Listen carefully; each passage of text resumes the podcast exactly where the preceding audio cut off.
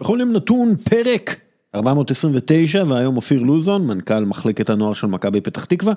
הוא מגיע לדבר איתנו על מנור סולומון, ליאל עבדה, השתלמויות בצ'לסי וספורטינג ליסבון וגם ארסיות וחספוס, אה, שיחה סופר סופר מעניינת באמת ממש מרתק.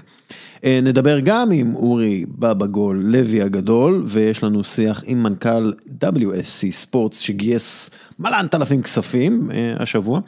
ויש לנו עוד דברים, אבל לפני הכל פינת דיל השבוע בחסות קבוצת ח' י'. אז ככה, הדיל זה לא באמת דיל השבוע, זה יותר דילמן או ביזנסמן של השבוע. בנובמבר האחרון סטן קרונקי, ה-NFL ועיריית סנט לואיס הגיעו לפשרה בשווי 790 מיליון דולר הפשרה הייתה על תביעה של סנט לואיס נגד סטן קרונקי והליגה, הליגה העשירה ביותר בעולם. קרונקי אה, היה הבעלים של סנט לואיס ראמס, ולמרות שהתחייב להישאר אם ישפצו את האיצטדיון המקומי ויעשו מה שהוא מבקש, אה, לקח את הקבוצה ללוס אנג'לס. עכשיו, יש, יש לומר שהוא החזיר את הקבוצה ל-LA, אה, לפני בערך שני עשורים וחצי הקבוצה עברה מלוס אנג'לס לסנט לואיס, ואז הוא רכש אותה ואחר כך העביר אותה, אבל בכל מקרה, במשך הרבה מאוד זמן, אמ, העיר סנט לואיס, עם כספים ציבוריים, השקיעה לא מעט בשדרוג האיצטדיון, ולבסוף אה, החליטה לבנות איצטדיון חדש בשווי אה, מיליארד דולר, במימון משלמי המיסים, ה-NFL וקצת קרונקי. אבל במקום זאת קרונקי רכש אדמה באינגלווד קליפורניה, אה, לוס אנג'לס, ובשביל לבנות שם אה, איצטדיון בחמישה מיליארד דולר, ולהעביר לשם את הראמס, על זה שילם בערך אה, מיליארד, חצי מיליארד דולר לבעלים של ה-NFL, הבעלים האחרים. בערך חמש שנים הגופים במאבק, היו במאבק משפטי על הנושא ולבסוף הגיעו לפשרה המדוברת.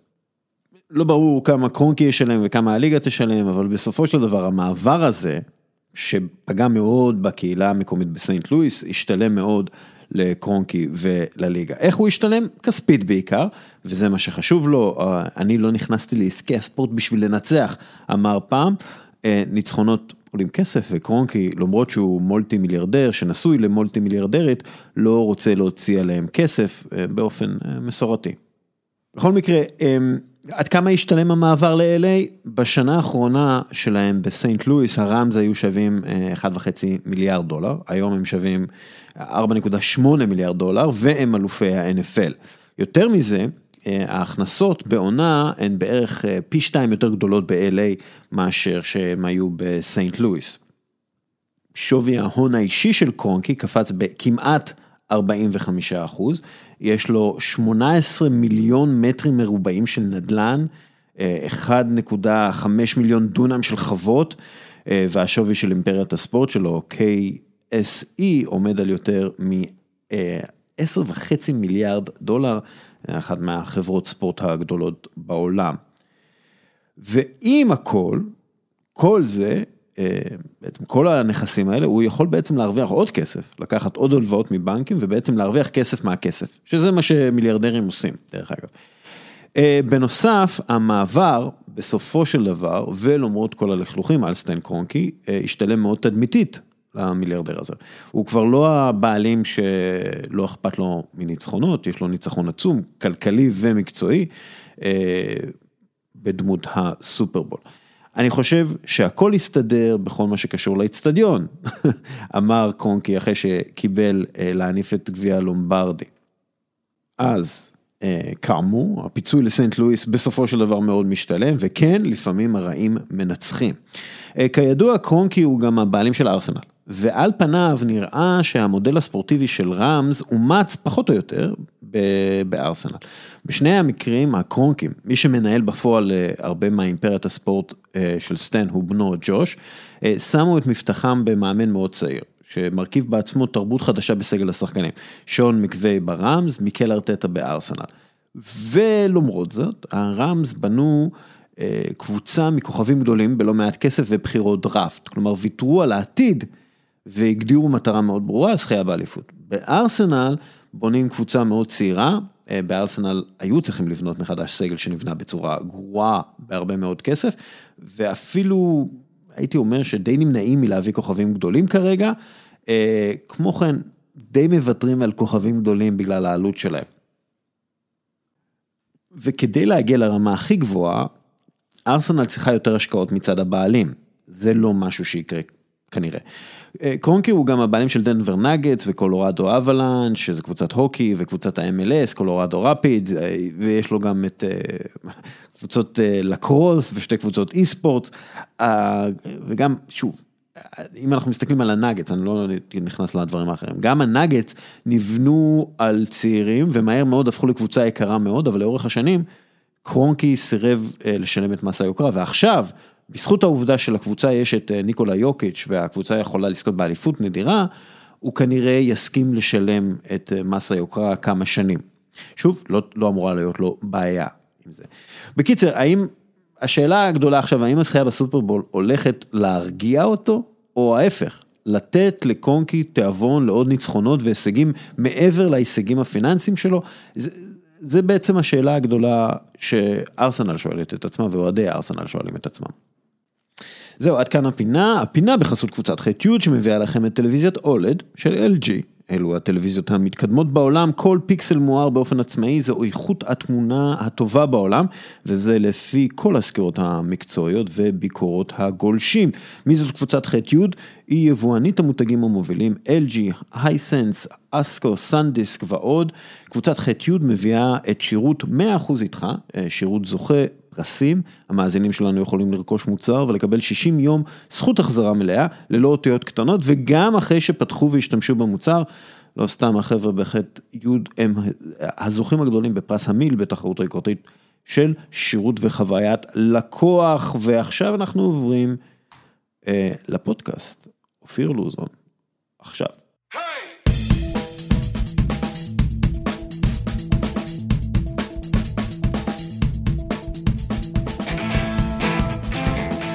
רשימת חמשת השחקנים הישראלים השווים ביותר לפי טרנספר מרקט, שאלו, זה המחירון, כן, השחקנים הלא רשמי. אה, יש שני שחקנים בני 22 אה, ומטה. שניהם היחידים עם פוטנציאל להימכר ב-20 מיליון יורו או יותר. האחד הוא מנור סולומון משחטור דונייצק, והשני ליאל עבאדה מגלסגו סלטיק. שניהם גדלו במחלקת הנוער של מכבי פתח תקווה, זה לא מקרי אנחנו מועדון דל אמצעים, אומר ליאור רדלר, המנהל המקצועי של מחלקת הנוער של מכבי פתח תקווה, הייתי שם ב... עשיתי ביקור, אני רציני, לקראת, אני מתכונן לפודקאסטים. הפעילות במחלקת הנוער... תקרא לי, תקרא לי כשאתה מבקר. הפעילות במחלקת הנוער היא בעצם ליבת הפעילות של המועדון כולו, אומר רדלר, נמות ונחיה על זה. המכירות של מנור אה, סולומון וליאל עבאדה, הכניסו ביחד אה, כמעט עשרה מיליון יורו, או תשעה מיליון יורו, וזה כסף לנשמה, מתארים את זה במועדון, כל הארגון מבין שזה מה שמחזיק אותו. אה, עם ההבנה הזאת, בעצם מכבי פתח תקווה שואפת למחלקת נוער בסטנדרטים האירופאים, הכי גבוהים שיש. ורואים את זה בלב, בלב ישראל, בלב אה, מלאבס. איתנו היום אופיר לוזון, מנכ"ל מחלקת הנוער של מכבי פתח תקווה, ואני רוצה להתחיל את השיחה איתך עם שאלה שאני שואל את כולם. מה זו מנהיגות עבורך? וואו, טוב, מנהיגות עבורי זה ללא ספק. היכולת, קודם כל היכולת שלנו כמנהלים בעיקר, לסחוף אחרינו עובדים. אנשים, שחקנים, לגרום להם להאמין במה שאנחנו עושים, בתהליכי העבודה שלנו, ובגדול זו מנהיגות עבורי, לגרום לאנשים להאמין בך ובדרך שלך.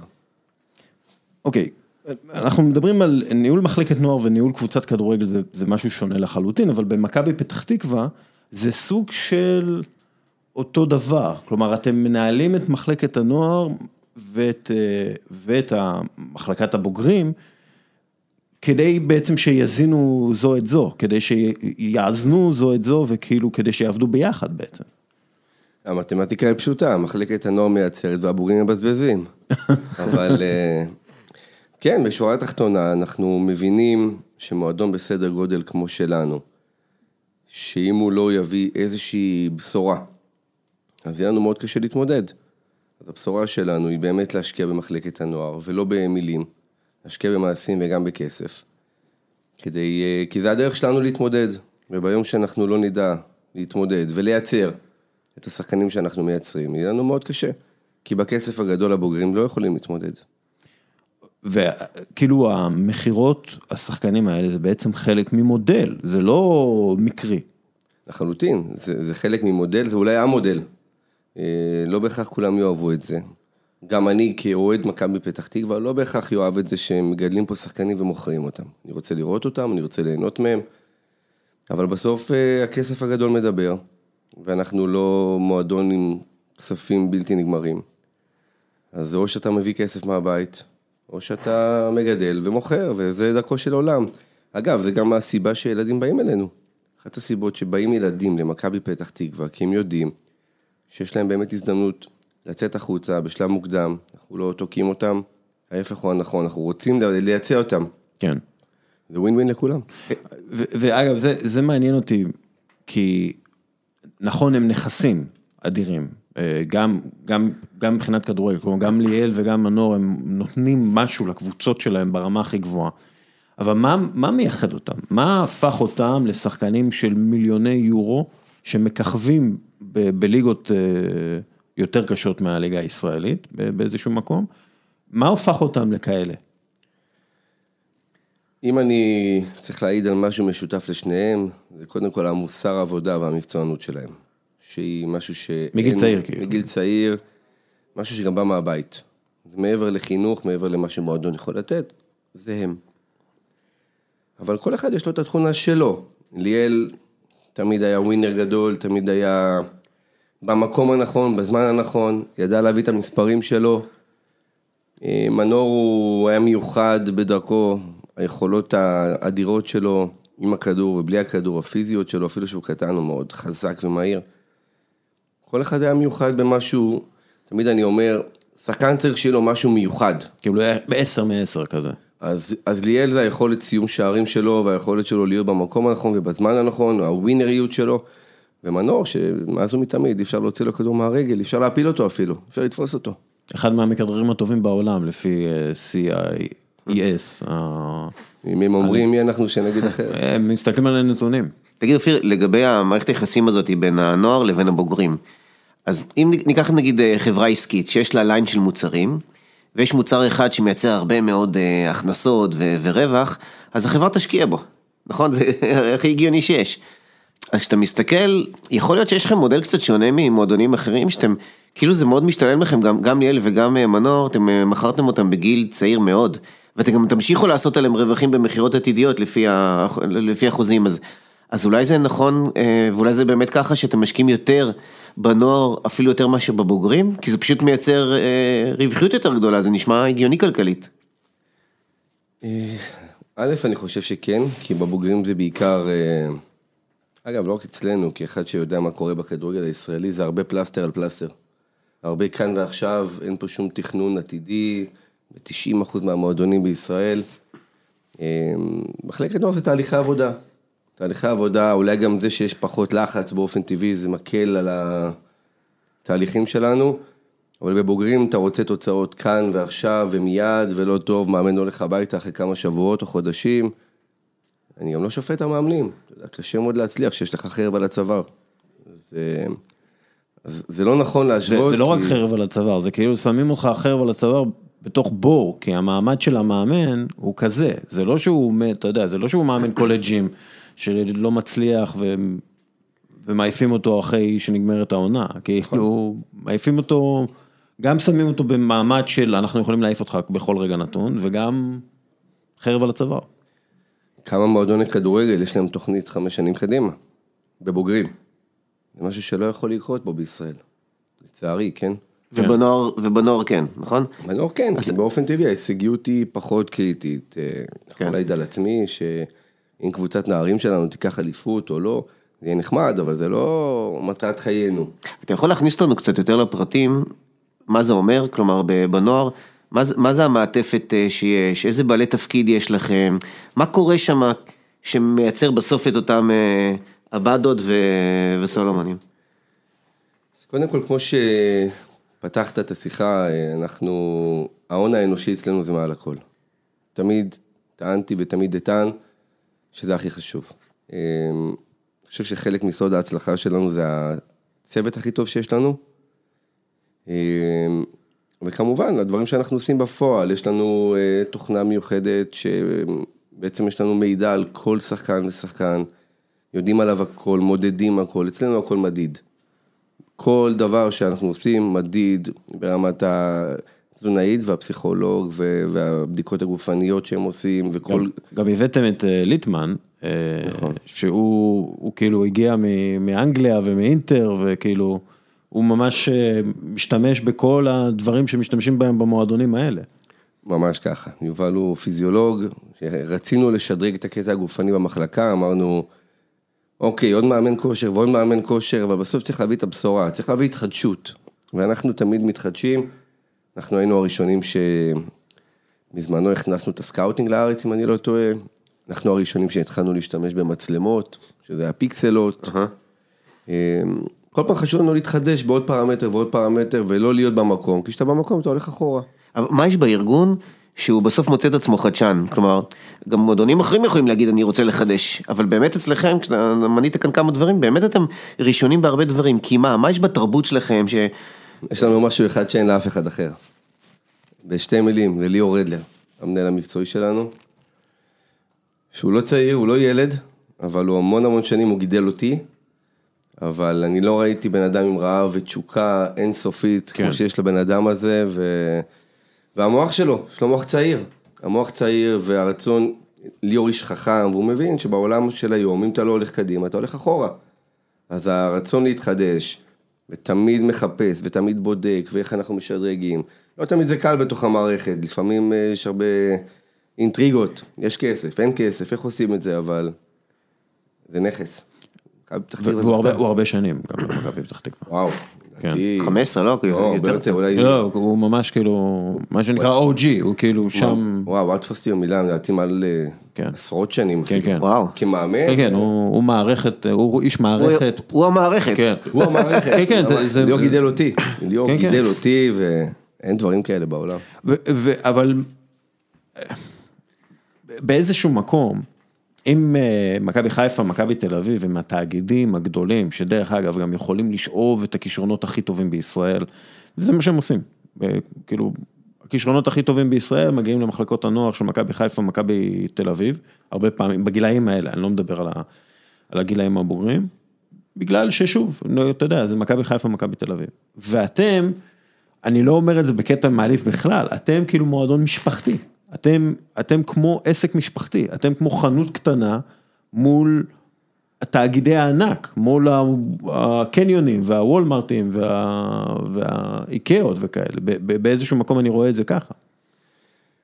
יש משהו במה שאתה אומר, אין ספק שזה מועדון לפאר, אבל uh, אני חושב שמי שקצת צולל פנימה לתוך הכדורגל הישראלי, יותר קל להצליח במועדון כמו שלנו, מכמה סיבות, אחד... Uh, כשאתה ילד צעיר ואתה עולה לקבוצת בוגרים ואין לך 20 או 30 אלף איש ביציע שרוצה אליפות, אנחנו יכולים לראות שמועדונים גדולים לפעמים מעכבים את הפריצה של השחקנים שפורצים בגיל מאוחר יותר, שולחים אותם להשאלות בליגה שנייה או כל מיני קבוצות כאלה ואחרות, אבל אצלנו אם אתה טוב, אתה מקבל במה בגיל צעיר, במועדון... כי זה חלק לא... מהמודל, כאילו. א', חלק מהמודל, ב', זה חלק ממה שאנחנו מוכרים, ג', אין לנו עשרות אלפי אוהדים ולחץ עכשיו, שאתה יודע, ילד לפעמים, אה, הרגליים רועדות לו. כלומר זה הלימון שחסר קהל, שאתם הפכתם ללימונדה בעצם.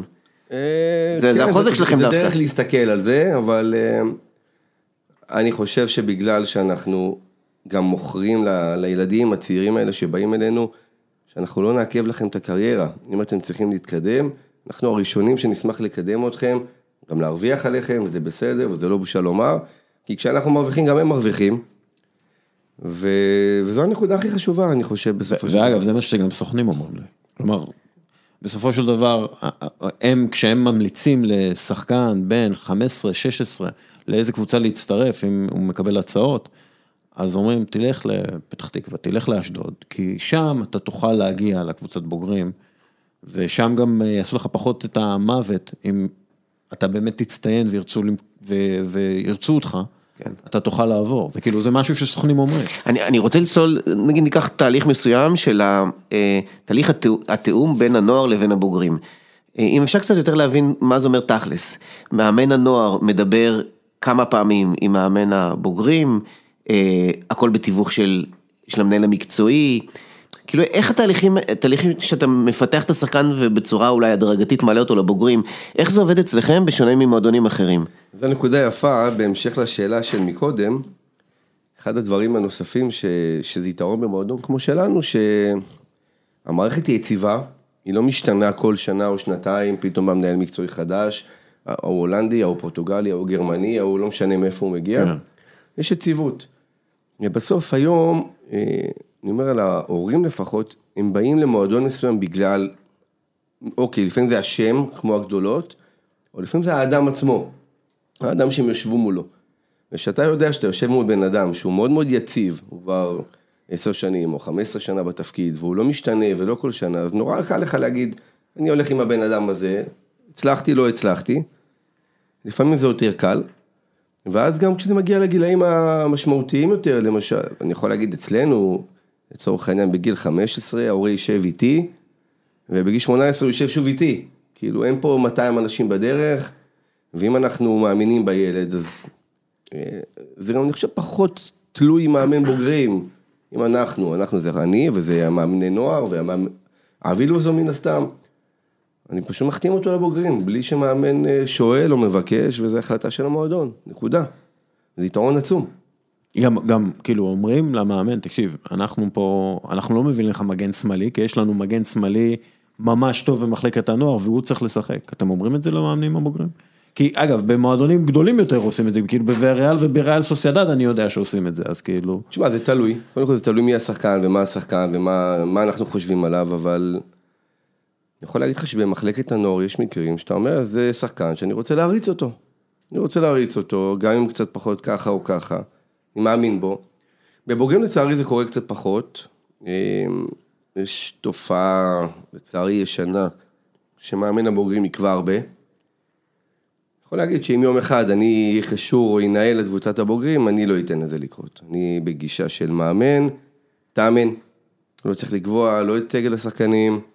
ולא מי בא ולא מי הולך, מאמן צריך לאמן, נקודה. יש אנשים אחרים שצריכים לעשות את זה. כמו שקורה במחלקת נוער שלנו. מאמנים אין להם אה, את היכולת להחליט מי בא ומי הולך. וככה צריך להיות. היום אתה מאמן את אלה, מחר את אלה, תשאיר לנו את העבודה הזאת.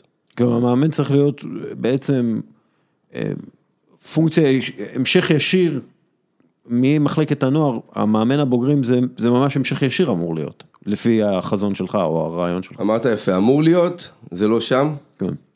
אבל אם יום אחד אני אהיה שם, זה יהיה שם. אמ, איזה מעטפת אתם יכולים לתת שקבוצות אחרות לא נותנות במחלקת הנוער? מעטפת כאילו מקצועית, בריאותית וכולי, כלומר, איפה שמת לב לחולשות אצל האחרות ורצית לחזק אצלך? זו שאלה טובה, כי כל מערכת יש לה את האג'נדה שלה, אני חושב שאם אני משווה אותנו לשאר הגדולות, כולם נותנות, מי יותר מי פחות, אני חושב שהיתרון שלנו הוא דווקא לא רק במקצועי, אלא גם בקטע האישי.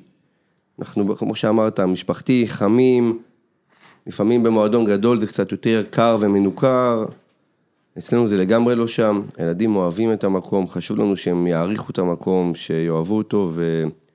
אגב, אני חושב שזה מה שמבדיל אותנו באמת מאחרים, שאנחנו המועדון, המחלקת נוער הגדולה היחידה, שהיא גם מאוד מאוד חמה. ואגב, זה, זה משהו מדהים, שאתה מגיע לשם, אתה פשוט רואה כמו, מגרשים גדולים, ואתה פשוט רואה כל מגרש מלא, מלא בילדים. זה, אתה רואה את זה, אתה אומר, מה זה, זה, זה פשוט... כמות אדירה של ילדים שמשחקים שם, הם גם מפצלים את הקבוצות, אתם מפצלים, אני, כאילו אתם מפצלים את הקבוצות, כדי שיהיה כאילו יותר מגע אישי בין כל שחקן לשחקן, ואתה פשוט רואה כמות אדירה של ילדים משחקים כדורגל, זה, זה כוח של מועדון, אתה מבין מה זה? יש לכם גם אקדמיה, נכון? יש. שאנשים, אני, אני דיברתי עם ילד אצלכם ועם ההורים שלו, שהוא מהצפון, והוא הוא ישן איפה? בפנימייה, גן כן, ונוף. בפנימייה, כן. וואו, דיברתי איתו שיחה ארוכה, וממש אפשר היה להתרשם מהמשפחתיות, אה, מאוד אכפת מהלימודים שלו, אה, מלווים אותו גם, הוא מקבל, אה, אם זוכר נכון, הוא מקבל סיוע. עזר. כן, אה, כלומר, אה, באמת אה, 360 כזה, ש- שעוטפים אותו. כן, זה מסלול שלא בנוי לכל אחד. אה, זה לא אקדמיה במלוא מובן המילה, זה יותר אה, פנימייה עם שת"פ, כמו שקורה ברוב הקבוצות בארץ. כן, אגב, מה שאתה אמרת על המשפחתיות מאוד מתחבר למנהיגות, איך שאתה מתאר, כשאתה רוצה לייצר לצד השני את האמון שהוא יבטח בך. וכשיש את המשפחתיות הזאת ועוטפים אותך, אז אתה סומך. אם אני זוכר נכון, ליאל, לא היה לו סוכן בחוזה ש... שהוא עשה. זה, רק- זה אתם רק- עשיתם, נכון? רק במעבר לסלטיק. ליאל זה ילד שאני הבאתי אותו מהפועל פתח תקווה בגיל 13. אה, אגב, ב- בהפועל פתח תקווה מאוד לא מרוצה מזה. עוד, עוד, מעט- ניגע בזה. כן. אה, אז ליאל, אני תמיד אמרתי לו, ליאל, אתה לא צריך אף אחד, אני פה. אני פה בשבילך ואני אעזור לך, ואני עזרתי לו, עשיתי לו טיול בר מצווה, אני ושינו זוארץ בזמנו, שלחנו אותו ואת אבא שלו לברצלונה. אה, תמיד אמרתי לו, אתה לא צריך אף אחד, אנחנו נדאג לך ואנחנו נשמור עליך, כי האינטרס שלנו הוא בדיוק כמו האינטרס שלך, אנחנו רוצים לייצר שחקן, ואתה רוצה להיות שחקן, אנחנו רוצים למכור אותך, ואתה רוצה להימכר. אין צד שלישי, לפעמים זה יותר קל. אז ליאל באמת אה, שמח עלינו, ולא משנה מה אמרו לו בדרך, ולא משנה מה אמרו לו, וישקחו אותך וירמו אותך, וכל הנשמות הטובות שיש בכדורגל הישראלי. ואני חושב שאם אה, ישאלו את ליאל היום, הוא יגיד שזו החלטה, איך אבא שלו אמר לי, אחרי שהוא נמכר לסלטיק. עשיתי הרבה החלטות רעות בחיי, ההחלטה הכי טובה שעשיתי בחיי זה שהאמנתי בך והלכתי איתך. אני חושב שזה צוטט באיזה ערוץ ספורט כלשהו. אתה יודע, זה פער מאוד גדול, כי אתם אה, נתפסים, מי שלא מכיר ומסתכל מהצד, הלוזונים, הקומבינטורים, ו- ואתה מתאר כאן משהו אחר לגמרי. זה בדיוק הנקודה, ומי שלא מבפנים לא יבין את זה, כי התיאורים למיניהם, יכול להיות שחלקם גם היו נכונים, אבל לפני 15 שנה, זה כבר לא קורה. בעידן שלנו, נקרא לזה הדור הצעיר יותר. מה, כאילו משהו פנימי השתנה גם אצלכם? אני חושב שהעלייה שלי לפחות, ובעיקר במחלקת הנוער, שינתה הרבה. אני בדפוס החשיבה והניהול מאוד שונה מאבי למשל, דוד שלי. במה? אבי זה כל כולו לב ואני כל כולי ראש. זה שתי קווים אה, מקבילים שלא תמיד נפגשים או לעולם לא ייפגשו לפעמים. אבי זה-. אבי זה דוד שלך? אבי זה הדוד שלי. אוקיי. אבל זה האיזון. כי אבי כולו לב, אבי אם הוא אוהב אותך אז הוא אוהב אותך עד הסוף, הוא, הוא, הוא יריב עם חצי מדינה בשבילך, ולפעמים אתה רוצה את הצד הזה בצד שלך, וכשאתה לא בצד הזה אז אתה לא תמיד אוהב את זה, כי זה לא פופוליסטי. אבל- איך אתם מסתדרים עם כל הכבוד? אבי זה אבי, הוא כאילו הבר סמכה בסוף. איך זה עובד לך? בסדר, תשמע, אבי, אתה יודע, אני גדלתי עם אה, אבא מצד אחד שזה אבי לוזון, ואבא מצד שני שזה שינו זוארץ, ברמת הכדורגל. אתה גודל עם שתי אנשים כאלה, אתה... ש- שינו הוא גם כן כאילו המוח, כאילו אם אבי הוא הלב אז שינו הוא המוח והוא גם באיזשהו מקום שינו הוא, אה, כשדיברתי שם במחלקת הנוער הם כאילו אמרו שינו אתה מגיע אליו עם איזושהי צרה אין בעיה עליי, מה שנקרא קחו הכל זה בסדר זה הכל טוב, נגעת בנקודה, שינו קודם כל זה אדם שלא יודע להגיד לא. כן, אבל זה, זה, איש שכולו כולו טוב. וכן, שינו במשך המון המון המון שנים, המחלקת נוער תמיד הייתה ה baby שלו, והוא 80-90 אחוז מההתעצמות שלנו זה שינו, והיה מביא לנו כספים, שהיה אומר, זה רק לנוער. רק לנוער, כן. ורק רק לדברים חדשניים, ולהכניס את זה ולהכניס את זה, ו... ואם לא שינו, זה יכול להיות שלא היה קורה גם. אבל... אה, ושינו גם אה, מאוד, כאילו ברמת הניהול זה, כן, תלכו על החדשנות, אתם צריכים מימון של איזשהו, הסטטיסטיקה סבבה, עליי, כאילו, שינו זה הייטק. כן. בסופו של דבר שינו הוא איש הייטק, הוא מבין את זה. אתם עושים אקזיטים של הייטק, מנור, נכון, נכון, אבל אה, שינו נותן לנו את האקסטרות. כן. אה, במשך המון המון שנים, אין לו, וזה הכוח שלנו. אתה אוריאל זה, זה, זה קטע, כי אומרים מכבי פתח תקווה זה לוזון, ופתאום שומעים שמי זה מכבי פתח תקווה, מה ההצלחה שמאחוריה, זה לא מעט הרבה בזכות ליאור רדלר, זה לא ליאור לוזון, שינו זוארץ זה לא שינו לוזון. היום זה ליאור רדלר לוזון כבר. אחרי כל כך הרבה שנים. לא, אבל יש שם באמת אה, מערכת מאוד, אה, אתה רואה לפי כמות התפקידים, אתה פשוט רואה, אה אוקיי, הוא פה והוא פה והוא פה, ואין לך את זה במקומות אחרים. כן. כאילו יש לך במחלקת הנוער מישהו עם כל המפתחות, מה שנקרא. אז בוא, בוא ניקח, אה, לתפק... אפרופו תפקידים, בוא נעבור ל scouting. אה, גם כאן, אוריאל אמר תפקידים. תכניס לנו לפרטים, כמה אנשים עובדים אצלכם ב scouting? אני שומע פתאום שאתם קולטים על זה ילד בדרום ובצפון, ואתם פזורים בכל הארץ ואתם מועדון קטן, כאילו, איך זה, איך זה עובד? קודם כל אני חושב ש... אמ, אני הייתי מהראשונים שהיו סקאוטים בישראל. אני התחלתי כ... בטח ניגע בזה בהמשך, אני התחלתי כמאמן בית ספר כדורגל, ואז מאמן ילדים, ואז scouter הרבה זמן, שם בעצם צמחתי. ואני הייתי הראשון שהיה בהגדרה הישראלית סקאוט. ו... ומשם פיתחנו את זה ופיתחנו את זה, והיום אה, יש תחתנו אה, שלושה סקאוטים אה, במשרה, שהם מפעילים כל אחד עוד מספר חבר'ה צעירים שהם רצים ומתנדבים, ו... ואכן אנחנו פרוסים מאוד מאוד יפה היום, באמת. שלושה במשרה מלאה? ש- שזה מה שהם עושים? אני לא יודע אם זה משרה מלאה, זה יותר כמו חצי משרה, אבל כן, זה משהו שהם עושים. והם מסתובבים בארץ? בכל חור ובכל פינה, ו... זה איך, תפקידם. איך, אה, אתה יודע, זה, שאלה בעצם, ש... איך בוחרים שחקנים? איך בוחרים אנשים? כי בסופו של דבר אתה בוחר אה, בן אדם, כי נגיד לשחקן הזה יש כישרון ולשחקן הזה יש כישרון, אתה יכול לבחור רק אחד, אתה בוחר לפי איזה סוג של בן אדם. אז איזה אנשים אתה בעצם בוחר לעבוד איתם? וואו, אה, הדבר שאני הכי אוהב זה אישיות. אה, מה זה אומר? אני אוהב אנשים עם אישיות, אנשים שיודעים מה הם רוצים מעצמם, אנשים שיש להם אה, כריזמה, אנשים שיודעים ש... איך אתה יודע? איך אתה יודע שלמישהו יש אישיות? אתה צריך כאילו לשבת מולו ול- ולדבר איתו. זו הנקודה, ואני חושב שאחת המתנות ש... שקיבלתי, זה שאני יכול לשבת עם בן אדם חצי דקה, ופה אני כבר יודע אם אני רוצה אותו או לא. אני עוד לא התחילה הפגישה או רעיון עבודה, ואני יודע אם התקבלת או לא. כי מה, מה אתה קולט? משהו בשפת הגוף, משהו בעיניים. אמ, אני יכול להגיד שרוב ההחלטות שלנו בבחירת הצוות, כמובן שאנחנו עושים איזשהו מיון ראשוני, אבל כשמתחיל הרעיון עצמו, אני אחרי חצי דקה, דקה יודע אם אני רוצה אותך או לא. יש, היו גם מקרים ש... מה זה, זה מגי, זה לא, זה... רגע, מה, מה אתה אומר על דסקל? אני עוד קורא אותו. מאיפה זה הגיע לך? מה, כאילו, אתה למדת את זה? מה...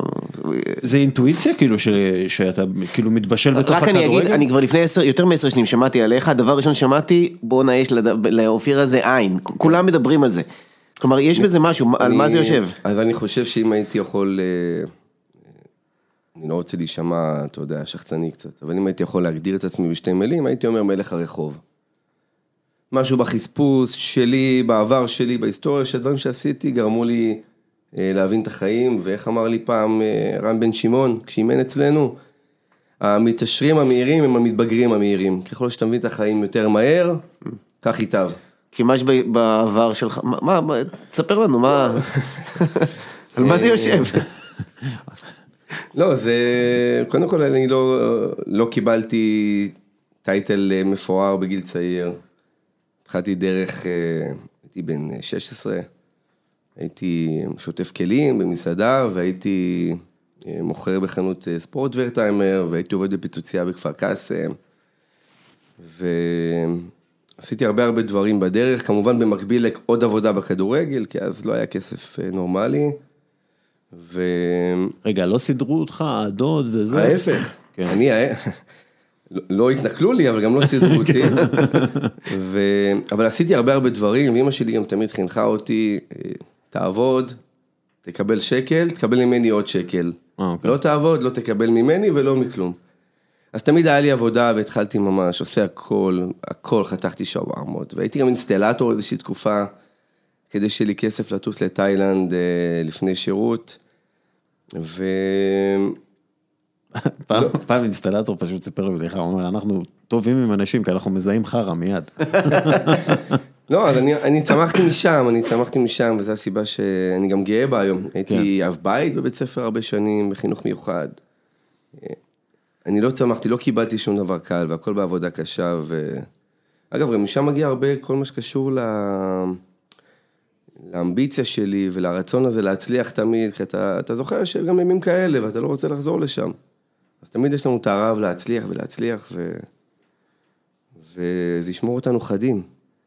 ו- וכאילו כשאתה בוחר אנשים, כשאתה בוחר שחקנים, אז אתה מחפש את זה? אתה מחפש את המישהו שעבר תהליך אחר? לא תמיד תוכל לדעת את כל מה שהוא עבר. לא, כי- אבל אתה יודע, כאילו ב... ב- בתהליך אני תמיד אומר, יש, יש זיג בעין, כאילו אתה רואה ב- ב- בזיג של העין, אתה רואה את התהליך שהבן אדם עבר. לפעמים כן, יש מקרים שאני יכול להגיד על שחקן, אני אוהב את האישיות שלו, גם אם הוא לא השחקן הכי נוצץ, האישיות בעיניי היא לפני הכל. יש הרבה מקרים שאתה מהמר על שחקן, שאתה אומר רק בגלל האישיות הוא יגיע, הרבה יותר מהכישרון שלו והחספוס שלו וקצת ארסיות וקצת פלפליות, אני מת על זה. דיברתי אה, כמה פעמים על מה חסר להפועל קטמון ירושלים, מהפועל ירושלים, ואמרו לי בדיוק זה, חסר את הארסיות. אין, אתה חייב להיות חתול רחוב בכדורגל הישראלי, ואין את זה שם בכלל. עכשיו, לא, שוב, אני לא אומר את זה בקטע כאילו מתנשא, אבל אתה צריך, בתוך התרבות הזאת של הכדורגל הישראלי, אתה חייב את הבן אדם שצמח בפיצוצייה בכפר קאסם. כאילו, אתה צריך את הבן אדם הזה ש... יש שם אה, במערכת אנשים כאלה. אתה אומר פחות. פחות. אבל אולי גם הגיע הזמן שאתה יודע, שיהיה גם הרבה אנשים, אה, הפועל ירושלים בשבילי זה מודל אה, לחיקוי היום. פנטסטי מבחינה ניהולית, כאילו פנטסטי וזה, אבל אתה, שוב, אתה צריך את מי ש... את הקילר, אתה צריך, וזה נכון לכל מקום בכדורגל, אם זה בווסטהאם או בוויאריאל, או- זה באמת, זה לא משנה. אז בוא נדבר על הארסיות הזאת. אה, לא, לא, האמת היא פה ההפך, אני לא רוצה לדבר, אפשר אחר כך, אבל אני, אני כן, כי אנחנו אומרים ארסן, משפחת לוזון עוד פעם וזה, אבל אתם מייבאים מלא ידע מחו"ל. אתם יוצאים להשתלמויות מלא, אתם כאילו, קודם כל גם אה, ליטמן וכולי, אתם מביאים אשכרה אנשים שיהיו בחו"ל. כאילו, איך, איך באמת, אתה יודע, אלה השתל... תספר קצת על ההשתלמויות וגם תספר איך מעבירים את הידע הזה שיש שם אליכם. כי המודלים שלכם ושל רדלר זה, זה הבונדסליגה ואייקס וספרד וכאלה. קודם כל נכון, כמו שאמרתי, חייב להתייעל, לא נתייעל, נשאר מאחור. וכן, צריך להביא אנשים שהיו במקומות, שראו דברים, גם אנחנו יוצאים להשתלמויות, לפני כחודש וחצי אני חושב, שלחנו משלחת שלנו לאנגליה, ובחודש הבא יש משלחת אחרת שיוצאת לצ'לסי, נכון? לצ'לסי, וחודש הבא בליסבון. כמובן שאתה לא יכול באמת אה, להפיק אה, מדבר כזה הרבה דברים, כי זה מועדוני פאר, אבל יש מקרים שהיינו באוטרכט, שזה מועדון הולנדי, קטן, שם הכרתי את אה, המנהל המקצועי של נבחרת ישראל, תהיה לחוס, אה, שהוא היה מנהל מקצועי שם בכלל. מה, כשאתה אומר משלחת, למה הכוונה? המאמנים במחלקת הנוער? שאנחנו מוצאים אה, שישה, שמונה מאמנים, גם מסבסדים חלק ניכר אפילו מהנסיעה שלהם. לכו, תלמדו, תשתלמו, תבואו עם רעיונות חדשים, תשנו מחשבה, תשנו גישה, תתפתחו. בסופו של דבר, המאמנים שלנו הם אלה שבשטח. ואם יש משהו שאני גם מעיד עלינו, אנחנו אנשים של יציבות. מאמנים אצלנו בדרך כלל נשארים והרבה שנים, ו... אז למה שלא נשקיע בהם? למה שלא נפתח? במה עוד אתם משקיעים במאמנים? חוץ מההשתלמות הזאת שאולי זה לא כזה קורה במועדונים אחרים. זה אינדיבידואלי, אני יכול להגיד לך ש... קודם כל הם יודעים שיש פה אבא ואמא אחריהם תמיד. אמ, בנוגע לשאלה של מקודם, של מנהיגות, הרבה מאמנים, אה, אני בעצמי מסדר להם עבודות, גם בעירייה. מכניס אותם לעיריית פתח תקווה, במערכות החינוך כאלה ואחרות. הם, אה, הם יודעים שתמיד יש שם מישהו שיעזור להם וידאג להם. אמ, כמו שאמרתי, בית. זה ממש בית. קשה, קשה להסביר את זה, כי עד שאתה לא בפנים, אתה לא, לא תבין את זה. כיף להיות בבית ש- אה, בתוכו. אני זרקת את הפועל פתח תקווה עם אה, ליאל. בוא, בוא נדבר גם על הדברים האלה, כאילו, בסוף זה לקחת ילד ממועדון אחד, להעביר אותו למכבי פתח תקווה. יש, אני מניח, הרבה גם סיפור אה, של כוחניות, ואולי גם אתם חווים את זה. מה, מה הגישה שלכם? איך זה עובד? תכניס אותנו קצת לפרטים. כאילו עד עכשיו זה נשמע מאוד כזה לוי לוי. לא, אבל לא. בתכל'ס זה הרבה מאוד... אה, לוי לוי במקצוע הזה אין. אבל אה, לצערי, המקצוע הזה הוא ג'ונגל. ובג'ונגל, תבחר, או שתהיה אריה או שתהיה ארנבת. אז אם תהיה חזק, תצליח, ואם לא, אז יאכלו אותך. ופה אנחנו נכנסים לעניין של הערסיות עוד פעם. כן, כן. ש, שזה עניין, שוב, אתה צריך באמת להיות עם סכין בין השיניים, ב, ב, גם במחלקות הנוער, בסופו של דבר, כשאתה מגן על המחלקה, כשאתה לוקח כישרונות, כי בסופו של דבר זה משחק של... בסוף גם מה אתה מוכר. להם אבל. כן. בסוף אתה לוקח ילד, את ליאל מהפועל פתח תקווה, שבאותה תקופה מאוד אה, מקרטעת. אני לא יודע אם היה לה בעלים או לא היה לה בעלים באותה תקופה. זה, אפילו. כן, הם לא היו, הם בדיוק היו ההפך מכם, כאילו, אין, נכון. אין אבא ואמא. וזה לא רק ליאל עבדה, אגב, יש עוד הרבה שחקנים כאלה, יש את אה, דניאל גולני, לא יודע אם אתם מכירים, ואריאל לוגסי, שהוא שחקן נוער שלנו היום, ועוד הרבה שחקנים שגם עברו מהפועל פתח תקווה. אתה לוקח מועדון שבמצב לא טוב, שכנראה ההשקעה שם פחותה, ואתה בא ומציע לו את כל מה שאנחנו מציעים לילד. אה, תשמע, זה שמע קצת שחצני, אבל אתה לא יכול להגיד לא. יש כללים כלשהם? מתי אפשר לדבר, אי אפשר לדבר, או שבאמת מערב פרוע? א', זה מערב פרוע אחד גדול, לצערי. אמ, אבל יש חוקים, החוקים אומרים היום שעד גיל אה, 15, לפעמים גם 17, אה, שחקן יכול להשתחרר אה, ללא שום בקשה או אישור של הקבוצה. אז אה, מי שיודע לנצל את החוקים האלה ולעבוד נכון, אז ת, תגיד, כמה אתם, אמ, כמה אכפת לכם מהמשפחה של הילד? מאוד, מאוד. מה זה, מה זה אומר? תשמע, זה מתחלק לשתיים. אה, מצד אחד יש את המעורבות הורית יתר, שאותה אנחנו לא אוהבים. כן. אנחנו בגישה של שמת את הבן שלך אצלנו, זוז הצידה. תן לנו, אל תפריע, כי... אולי זה קצת פרימיטיבי, ככה אנחנו גדלנו. פה גדלת במרכאות, פה גם תמות, ולא צריך את כל השיגעונות. מצד שני, אי אפשר להתעלם מהתמיכה ההורית היום, ויש מקרים שאנחנו נכנסים פנימה למקומות שאנחנו לא צריכים להיכנס אולי, אבל אין ברירה. מה זה אומר? אין ברירה, יש ילדים עם בעיות כאלה ואחרות, יש ילדים והורים שלא משדרים על אותו גל. עכשיו מה אתה עושה? אתה נכנס? אתה לא נכנס? בין ילד לאבא שלו? כשאתה אומר נכנס, מה זה אומר? שיחת גישור בין אבא לילד? לפעמים גם זה יש. להוציא את הילד מהבית? מה? אתה יודע, זה מקומות שאסור לי להיכנס אליהם גם, אבל לפעמים אתה מוצא את עצמך בשיחות, שאתה אומר, רגע, רגע, אני בן אבא וילד, כאילו, מי אני? מה אני?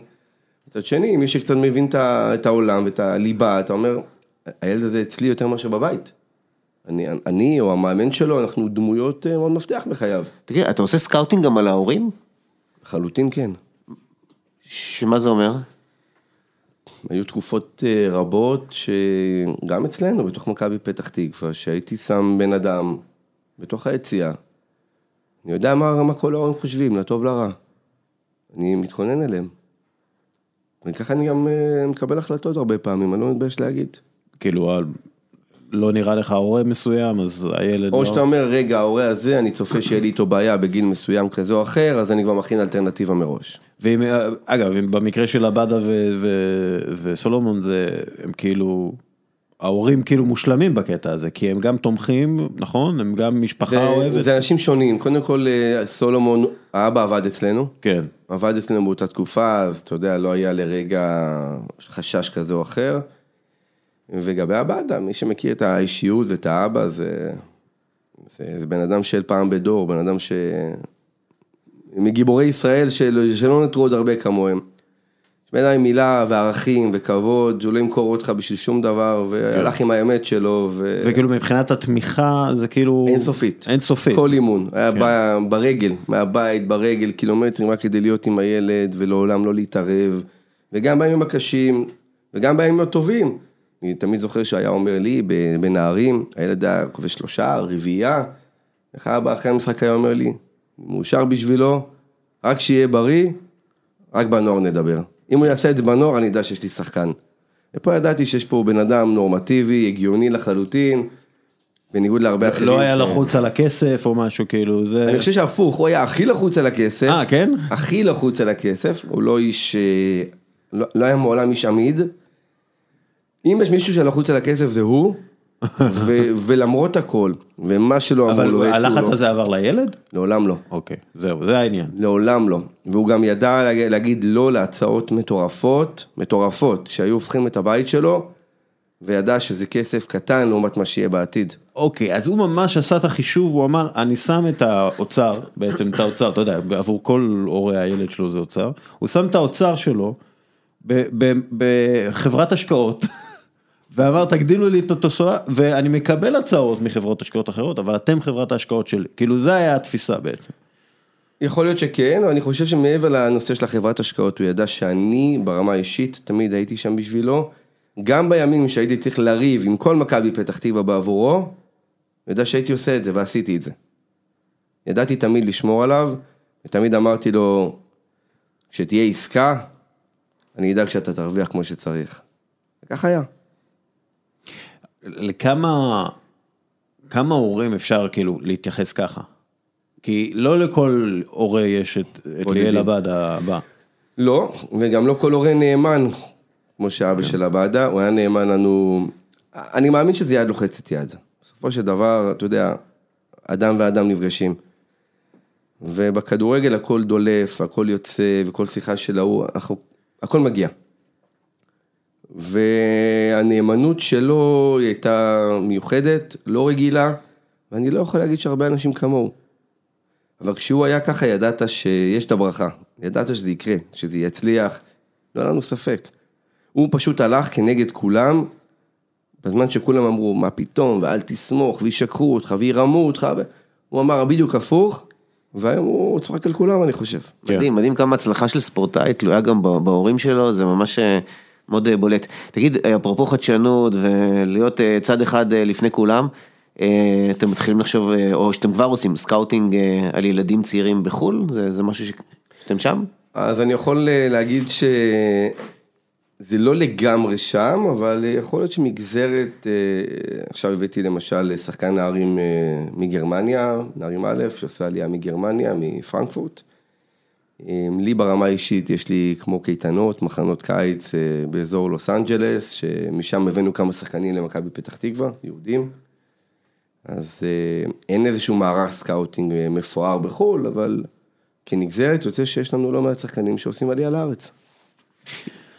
אפרופו, אמ, עברתי על דברים שגרג בורטמן, שהוא מנהל האקדמיה של בודו גלימט, שאתה בטוח מכיר, קבוצה מצפון נורבגיה, שבעצם מתחרה שווה בשווה עם כמה מהאימפריות הנורבגיות והאירופאיות הכי גדולות, ובעיקר עם שחקנים מקומיים והם שחקני לא, אקדמיה. הקבוצה של הדייגים אז שקראנו לה? בדיוק, זה הדייגים, הם פשוט, הם הביאו מנהל אקדמיה אנגלי, מאז 2015, 16, 17, אני לא זוכר בדיוק, אה, מאמן אקדמיה שהיה בנוריץ' ובלוטון וגידל את מדיסון וצ'ילואל והרבה שחקנים כאילו ברמה הזאת, הביאו אותו לבודו גלימט והוא בעצם התחיל לנהל את זה ברמה הכי גבוהה. ואחד מהדברים שהוא אומר, שכאילו ש... שמה שמייחד את בודו זה בעצם מחשבה אחידה על אסטרטגיה ומסע השחקנים בכדורגל, גם למחלקת הנוער וגם בבוגרים. כלומר, הם מפתחים איזשהו מסע, לכל שחקן הם נותנים את המסילה שלו. ובאיזשהו מקום זה גם, זה בערך מה שאתם עושים, לא? תשמע, קשה לי מאוד להשוות את צורת העבודה שלנו ושל האירופאים, כי זו תפיסה אחרת לגמרי. אתן לך דוגמה.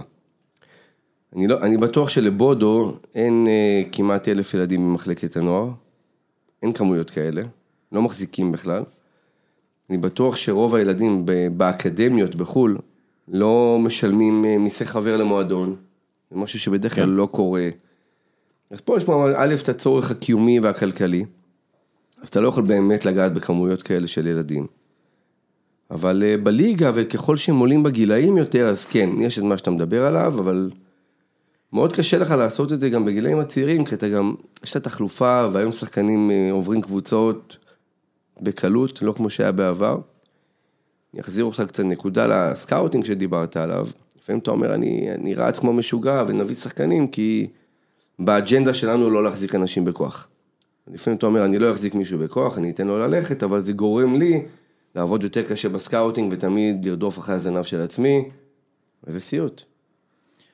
ואתה יודע, אחד מהדברים שהם עושים שם, זה שהם אומרים, אנחנו נהיה תמיד טופ שלוש תקציבים מבחינת אקדמיות, ב...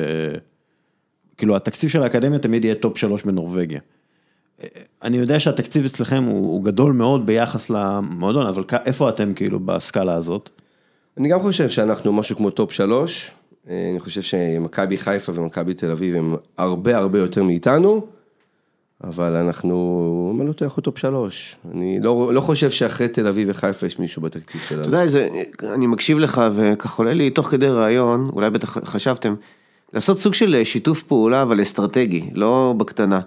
עם איזשהו מועדון בחו"ל שהוא תואם מכבי פתח תקווה, לא נגיד ביירן מינכן, בסדר? ואז, הרי מה קורה? הרבה אנשי מקצוע אומרים לי שהילד גם אם מתאמן בארץ במסגרת הכי איכותית שיש, האינטנסיביות אין מה לעשות, גם בגלל האקלים, גם בגלל זה, אה, זה לא אותה אינטנסיביות. כל אחד שעובר מישראל אה, לחו"ל פתאום צריך לעשות קפיצת מדרגה מאוד גדולה.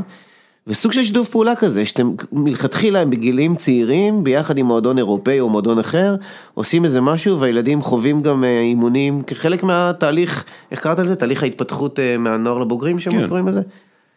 כאילו, הדרך של השחקן בכדורגל, ככה כן. הם אה, מכנים את זה. ואז הדרך של השחקן במכבי פתח תקווה כוללת בתוכה אינהרנטי, כאילו בפנוכו, גם את ה... מול המועדון שאתם עושים איתו שיתוף פעולה כזה אסטרטגי, כדי שאינטנסיביות אימונים תהיה בהתאם וכן הלאה וכן הלאה.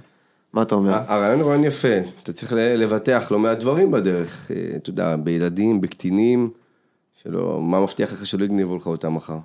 יגנבו לך אותם ואתה נשאר בלי כלום. אז אתה צריך לעשות את זה כמו שצריך. אני כן התחלתי איזשהו מהלך עם אה, כוכב האדום בלגרד, שזה מועדון גדול ברמה של פיתוח צעירים. שגם קטמון אני חושב, הם, זה הבנצ'מרק שלהם, אני חושב, כשהם עשו את הבחינה, זה היה עם פרטיזן בלגרד, שהם הלכו וראו אותם ולמדו מהם על אה, לא המועדון? אני עם הכוכב האדום. כן, לא, אתה זוכר אוריאל? אני לא- אני יש לא לנו גם זוכר את זה. שחקן שמתאמן שם כבר, כבר שלוש פעמים, אה, נוסע לשם לתקופה וחוזר, והם מחכים שהוא יהיה בן 18 כדי לבדוק את האפשרות לצרף אותו. אה, אז יש מין סוג של גישושים כאלה. כן, אני לא יכול להגיד שזה משהו רשמי, אבל יש קשר מאוד מאוד מיוחד לי מעניין. ברמה האישית. אה, מעניין. אין, אין משהו שאני יכול להגיד רשמי, או שיתוף פעולה, או לצאת מזה עם איזושהי כותרת נוצצת, זה לא שם. אנחנו, אנחנו פה בפודקאסט מחפשים כותרות נוצצות, זה, זה... אז לא מזה. כן, זה, אנחנו תמיד מחפשים. איך, איך אופיר אומר, איך אתם אוהבים את זה? אה, אגב, אפרופו בודו, וזה משהו שמעצבן אותי שלא קורה בישראל ובמחלקת נוער. בבודו לוקחים איזה טייס אה, קרב נורבגי, אחד מגיבורי הטייס הנורבגים, אני יודע, צד לוויתן, לא יודע מה הוא עושה. אה, זה לא שהם נלחמו שם, כן? והוא בעצם הטייס על הזה, הוא גם מאמן מנטלי, והוא עוזר לכל השחקנים, ממש התפיסה של כל השחקנים, אפרופו בדרך, הם יושבים עם, אה, עם המאמן המנטלי הזה, שהוא טייס, גיבור על, והוא כאילו מחזק אצלם את העניינים המנטליים, מיינדפולנס הרבה, אה, הרבה את העניין של הזהות והגאווה המקומית וכל הדברים האלה, הוא עושה את זה, כי הוא מהאזור שם של בודה גלימט. אתה יודע, ואני חושב, בואנה, יש לנו פה גם את ההייטקס 8200, גם את הטייסים, שהם ביצועיסטים ברמה הכי גבוהה, כלומר מבחינת ביצועים, בטח, בטח ביצועים מוחיים, למה לא להביא את הידע הזה שיש להם לתוך הכדורגל שלנו? כאילו גם בתור מאמני מנטליים, מאמני מיינדפולנס, מאמן זה, מאמני... אני יכול להגיד לך שדווקא לאחרונה יש פה איזושהי תופעה של אה, הרבה יוצאי אה, שירות הביטחון הכללי, כן, הם... שעושים אה, אה, את מה שאתה מדבר עליו, מתחיל כהרצאות, חלקם מתחילים להשתלב כפסיכולוגים של ספורט. כן. אני יכול להגיד שאצלנו בעשור האחרון היה מאוד חשוב לנו להביא פסיכולוג ספורט בהכשרה, ולא להביא מנטליסט או משהו בסגנון הזה. מ- מי זה שמוביל אצלכם? דניאל קסל היום, אהה. דניאל קסל הוא גם עובד עם מכבי תל אביב בכדורסל אה, בחודשים האחרונים. לא, לא, לא שבועות אה, טובים. לא, מחלקת נוער, מחלקת נוער, אה, בנוער, אתה יודע מה. אל תפוס אותי במילה, אני לא יודע, אוקיי. אני לא יודע, יכול להיות שעם הבוגרים. אה, אבל כן, חשוב- נראה לי אין להם פסיכולוג, זאת אני הבעיה. חושב שעם הנוער.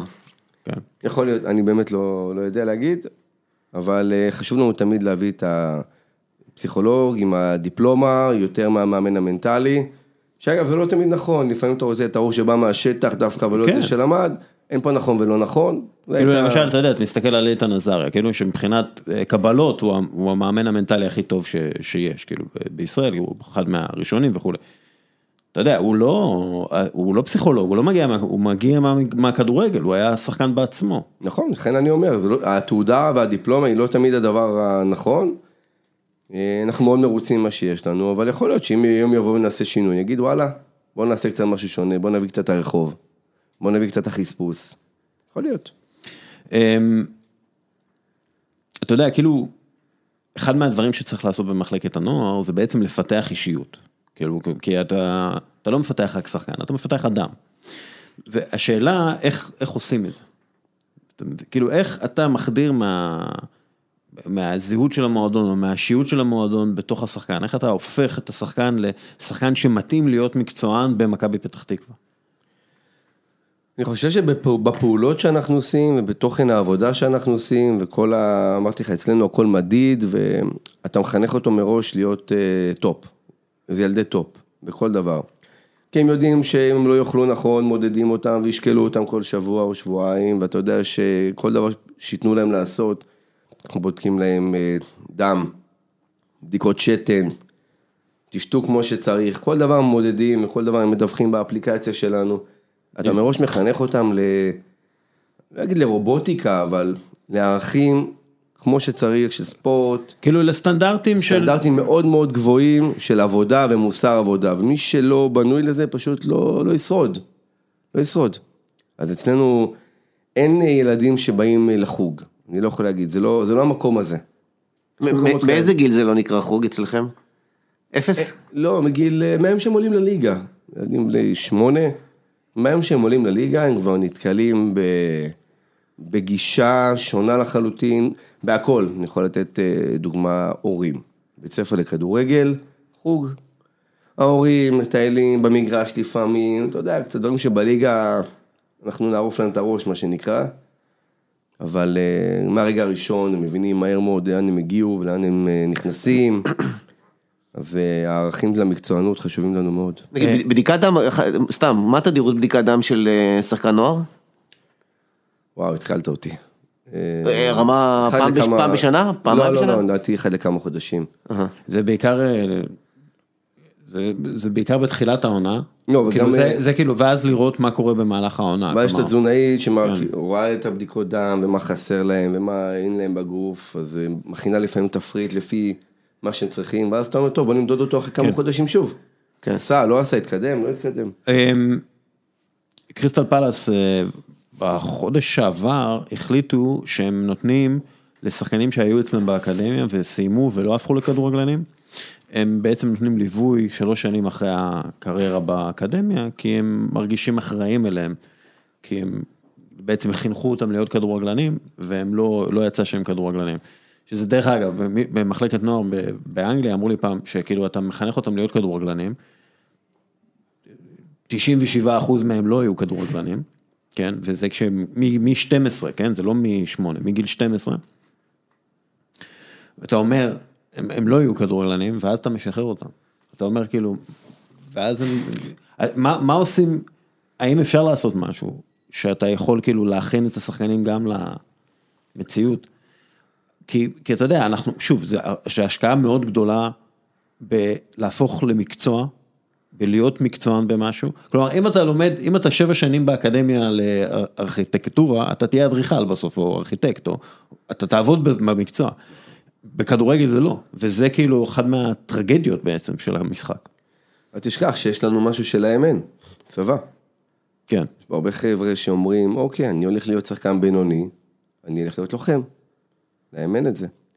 יש מקרים שאני גם יודע לבוא לחבר'ה שאתה אומר, זה לא הולך למקומות שאתה רוצה, או שאתה הולך לשחק בליגות נמוכות, או שבוא, בוא תהיה מאמן. נוציא אותך לקורס מדריכים, תתחיל, תתחיל להשתלב, יש לנו כמה כאלה. אוקיי. אבל הצבא, מן הסתם, הוא פקטור אה, משמעותי. אני אני אתן לך ככה חומר למחשבה, אני לא יודע אם אני יכול להגיד את השם של המועדון, אבל אני, אני מכירה אקדמית אונו. ויש אה, מין אה, סידור כזה, שמול הבעלים של הקבוצה, הוא אומר להם, תשמעו, אני אממן לכם את כל התואר שלכם באונו, או את מרבית התואר, אם אני זוכר נכון, אבל כתוצאה מזה אתם מתחייבים להיות לפחות שלוש שנים, כמו בצבא, כשרוצים כן. לצאת לאופק או דברים כאלה, אז מת, יש את ההתחייבות הזאת, ואז זה סוג של ווין ווין, הוא מרוויח את היציבות ושהם יהיו במועדון, הם מרוויחים גם מישהו שדואג להם לא רק אה, לכדורגל, אלא ליום שאחרי הכדורגל. ואני הייתי שמח שזה כאילו יתפוס אה, יותר, אגב לא חייב רק בסדר, אה, אנחנו עושים ומוסדות. אקדמיים. אנחנו עושים את זה במקום אחר, אנחנו, שאנחנו מוציאים את המאמנים להשתלמות בצ'לסי או בספורטינג ליסבון, או לפעמים שהם רוצים לעשות אה, תעודה של, אה, זה נקרא וופא עילית. אז לפעמים אנחנו אומרים להם, אתם רוצים את העזרה שלנו, אנחנו מוכנים להשתתף, עם התחייבות שאתם נשארים, ושלא בקיץ תבוא ותגיד לי, קיבלתי הצעה יותר טובה מ-XYZ. יפה. זה הכל משחק, ב- בסופו של דבר זה הכל תמיד משחק של אמון. ש- זה כאילו- וגם של אינטרסים. גם של אינטרסים. לא, בסדר, אבל אה, האינטרס, אם האינטרסים משתלבים, אז זה בעצם אמון, כן? וכאילו, ואני פשוט מאמין בך שאתה סומך עליך, מה כן. שנקרא. רק עוד הערה אחת, אוריאל, למה שאתה שאלת לפני כן, ואופיר, אתה אמרת שאנשים מ- מהמערכות הביטחון אה, נכנסים יותר ויותר, אני גם כן אה, רואה את הדבר הזה, מתחיל לקרות, כולל גם אנשים מההייטק שנכנסים. אה, אני לא יודע אם אני יכול להגיד את השם- שמות של המועדונים, אני כבר רואה שזה קורה במחלקות נוער, יש גם הרבה חבר'ה מההייטק שמאוד רוצים להיכנס לשם, אז זה מתחיל לקרות. אה, כולל סטודנטים שלי שנכנסים יותר ויותר וברגע שלהם עם, עם עבר אה, רציני מאוד, אה, עבר פיקודי, אה, זה מתחיל, אני, אני מאוד מסכים, יש כאן מגמה שמתחילה לה. אני חושב שזה השילוב, ה- ה- הראש הזה עם החספוס של הרחוב, זה בעצם מה שכולנו מחפשים אני חושב, לא? כן. אה, אם היית מנהל מקצועי בהתאחדות, של, כאילו, של ישראל, לא של פרטיזן בלגרד, אה, מה היית משנה? כי אגב, אני יודע שיש... איזה נשיבה, איזה לא, נשיבה לא, הוא כי. יש, כי יש, יש בעיה עם ההתאחדות. יש בעיה עם ההתאחדות לכדורגל וכל מע- מערכת היחסים עם מחלקות הנוער, יש בעיה. אבל אה, כן. אה, לא, זה- זו- מחייך כאילו. לא, תשמע, זה- זה- זו- פינה, א', אני אומר, מי- מי אני שיבקר. כן. אה, אני חושב שבלא מעט מקרים הייתי יכול להמליץ להתאחדות לבחור אנשים קצת אחרת. אה, לפעמים זה לפי העבודה בשטח והקבלות שלהם, ולא לפי אה, אם הוא היה שחקן עבר כזה או אחר, או... אה, אני לא רוצה חלילה לפגוע באף אחד, אז אני אהיה מאוד מאוד זהיר בדבריי, אבל אני חושב שאפשר לבחור אנשים בצורה טיפה שונה. אמ, אפשר לומר שהיית רוצה אולי יותר התייעצות או ייעוץ עם המועדונים? אני חושב שדווקא במקום הזה חשוב לומר שבתקופה האחרונה, אני יכול להגיד גם מילה טובה לבוני גינצבורג, שהוא נכנס, יש שיתוף, יש אה, שקיפות, יש יותר שיתופי פעולה לחלוטין. אה, עדיין אנחנו מועדון שאני יכול להגיד במרכאות סובל מזה הרבה פעמים. אני יכול לקחת קבוצת אה, נערים שלנו, כל קבוצת נערים אצלנו, אתה תמצא שישה, שבעה, שמונה נציגים בנבחרת, עוד שלושה, ארבעה נציגים באקדמיה שיש, אתה פתאום מתאמן עם אה, שמונה ילדים, אה, מה עושים עכשיו? זה לא פשוט. מצד שני, אתה רוצה גם לתת להם לבוא ולעשות את מה שמאמינים בו, יכול להיות שהם מביאים דברים אולי גם לא פחות טובים מאיתנו לפעמים. אז אתה הולך פה בין הטיפות, לא, אתה הולך לא, פה בין הטיפות. אני גם חושב על השחקן. אתה גם כן הולך בין הטיפות. זה- לחלוטין. אגב, זה מאוד מרשים מה שעשית עכשיו, זה ממש ריקדת, כמו... לא, אני- גם רוצה, חושב תמיד על טובת הילדים, בסוף כן. אתה יודע, ילד לובש את החולצה של נבחרת ישראל. אין אה, כאילו גאווה זה השאיפה גדולה הכי מזו. גבוהה, כן. ג- אין גאווה גדולה מזו, כאילו אני אומר, אם אני, גם אני אבא לשלושה ילדים, בקרוב ארבעה, ואני אומר, אני לא אתן אה, שמישהו יפגע לי בילד, אם יש לו נבחרת, זה נבחרת, כאילו.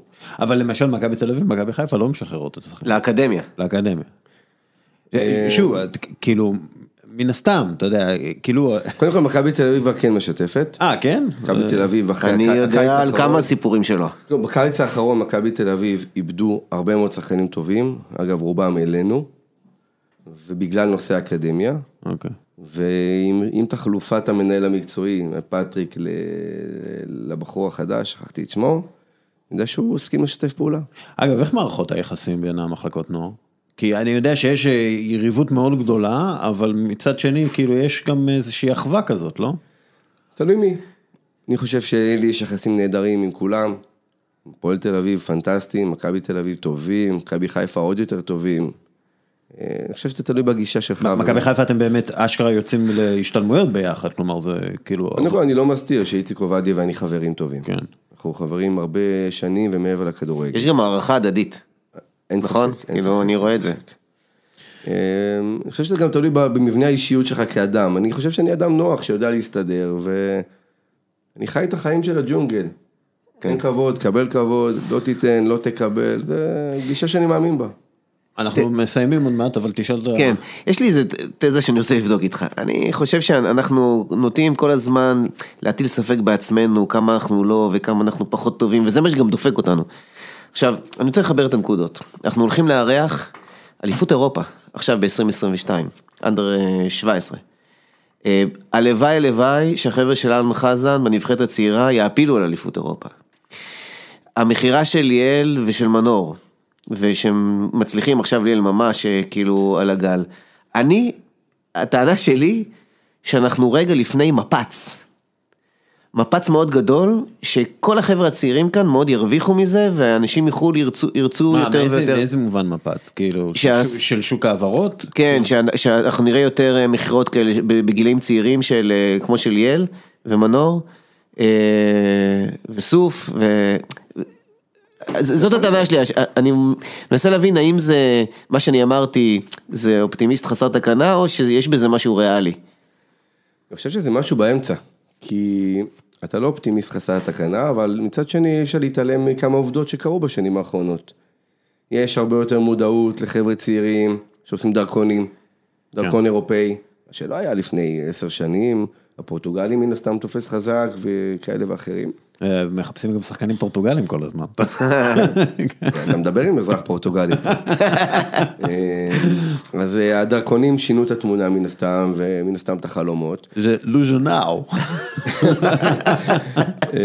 אז יש- כמה, יש כמה סצנריואים, לא כולם אה, נכונים. אגב, אני טוען שילד ש... בוא, אני אתקיל אותך. כמה דוגמאות אתה מכיר של ילד ישראלי, נער ישראלי שיצא לחו"ל בגיל 16, 15, לא יודע מה, והצליח בחו"ל, ועשה קריירה מפוארת. בסוף, הרבה יותר קל, אני, אני תמיד אומר גם להורים אצלנו, הקריירה מתחלקת לשתיים. אחד, קודם תהיה שחקן מקצועני, ומה לעשות, בישראל הרבה יותר קל להצליח מאשר באיטליה. תעשה את הפריצה, ועוף קדימה. הרוב מחפשים את הקיצור דרך, או להגיד אני משחק פה ושם, אבל הרוב הם לא מצליחים.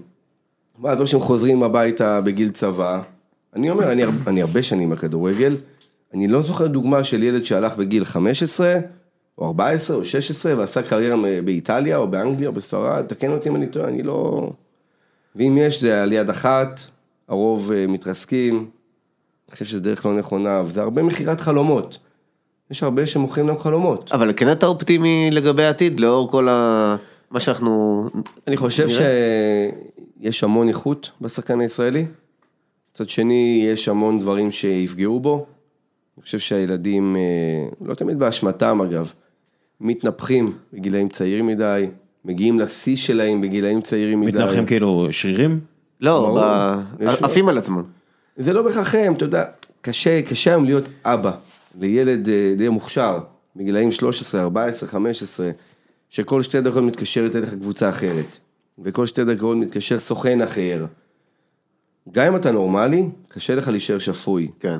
אז אני חושב שהרבה ילדים נופלים פה, בנקודה הזאתי, שהם כאילו מגיעים לסיום, אני כבר כוכב, אני בן גיל 14, אני כבר יש לי סוכנים, ואני יש לי כבר קבוצות שרוצות אותי, אבל לא קראת שתי זוגות נעליים. אמר, אמר לי את זה איתמר צ'יזיק פעם, אה, שהוא כאילו אוהב מאוד, הוא אהב מאוד את הילדים במחלקת נוער וזהו, הוא היה מגיע הרבה למשחקים, והוא תמיד מאוד אה, חיבב את העניין העיסוק הזה עם הנוער. והוא אומר, אני פתאום קולט, ההוא מסרב להוציא חוץ, בגלל שהוא שחקן גדול, כאילו, בגלל שכתבו עליו בעיתון או משהו. והוא אומר, מה זה? זה כאילו, איך, איך זה כאילו קורה דבר כזה? ו... אבל זה, אין מה לעשות, אתה יודע, פתאום כותבים עליו בעיתון, פתאום אה, כותבים עליו בליגה, או מה שזה לא יהיה באתרים מסוימים. זה, זה, זה את משפיע. זה עושה את שלו. ופה אתה הולך לאיבוד. כן. ופה אתה מתנפח, אתה כבר עם מניירות, אני רואה את זה ימים אה, על ימים על גבי ימים, ואני חושב שזו הצרה הכי גדולה של הכדורגל, ואם יש לי ספק, אם לא נגיע או כן נגיע, זה הרבה בגלל זה. שילדים מגיעים לשיא בגיל 15 ולא בגיל 18, זה, מאבדים את הרעב בדרך, כן. ואת ה... כמו שאמרתי על עצמי, אני, אני יודע מאיפה אני גדלתי, אני אכלתי הרבה חרא במקומות מסוימים, והם לא אוכלים חרא, הילדים היום. הם קצת קשה, קמים והולכים. קודם כל אמרו לי את זה הרבה פעמים על אה, שחקנים גרמנים כאילו ממוצא גרמני, שהם הם שבעים? שבעים, הם פשוט אין להם את הרעב של הילדים של אלא אם הם אה, המהגרים. מהגרים שהם... כן, כן, גרמנים. שהמהגרים, אה, מהגרים המהגר- הם שבעים. לא, לא, הילדים הגרמנים ממוצא גרמני הם שבעים. ואז בגלל זה כל האקדמיות שם זה, זה, זה מהגרים, היא מטורקיה, היא מזה, בנים, מהג- בנים של מהגרים או מהגרים בעצמם, לא יודע אם ראית את אה, שליט דובאי, שאמר פעם איזה משהו, איך הוא אמר, אני, אני נוסע למרצדס והבן שלי נוסע לרנג' רובר, אבל הנכד שלי ירכב על גמל. כי אנחנו מגדלים פה דורות אה, במרכאות של לוזרים, כן. של ילדים שמקבלים הכל והכל קל ולא יודעים להתמודד עם הקושי. אני גם אה, אחד הפושעים במרכאות, שהתחילו איזשהו טירוף בכדורגל הישראלי לפני אה, עשר שנים.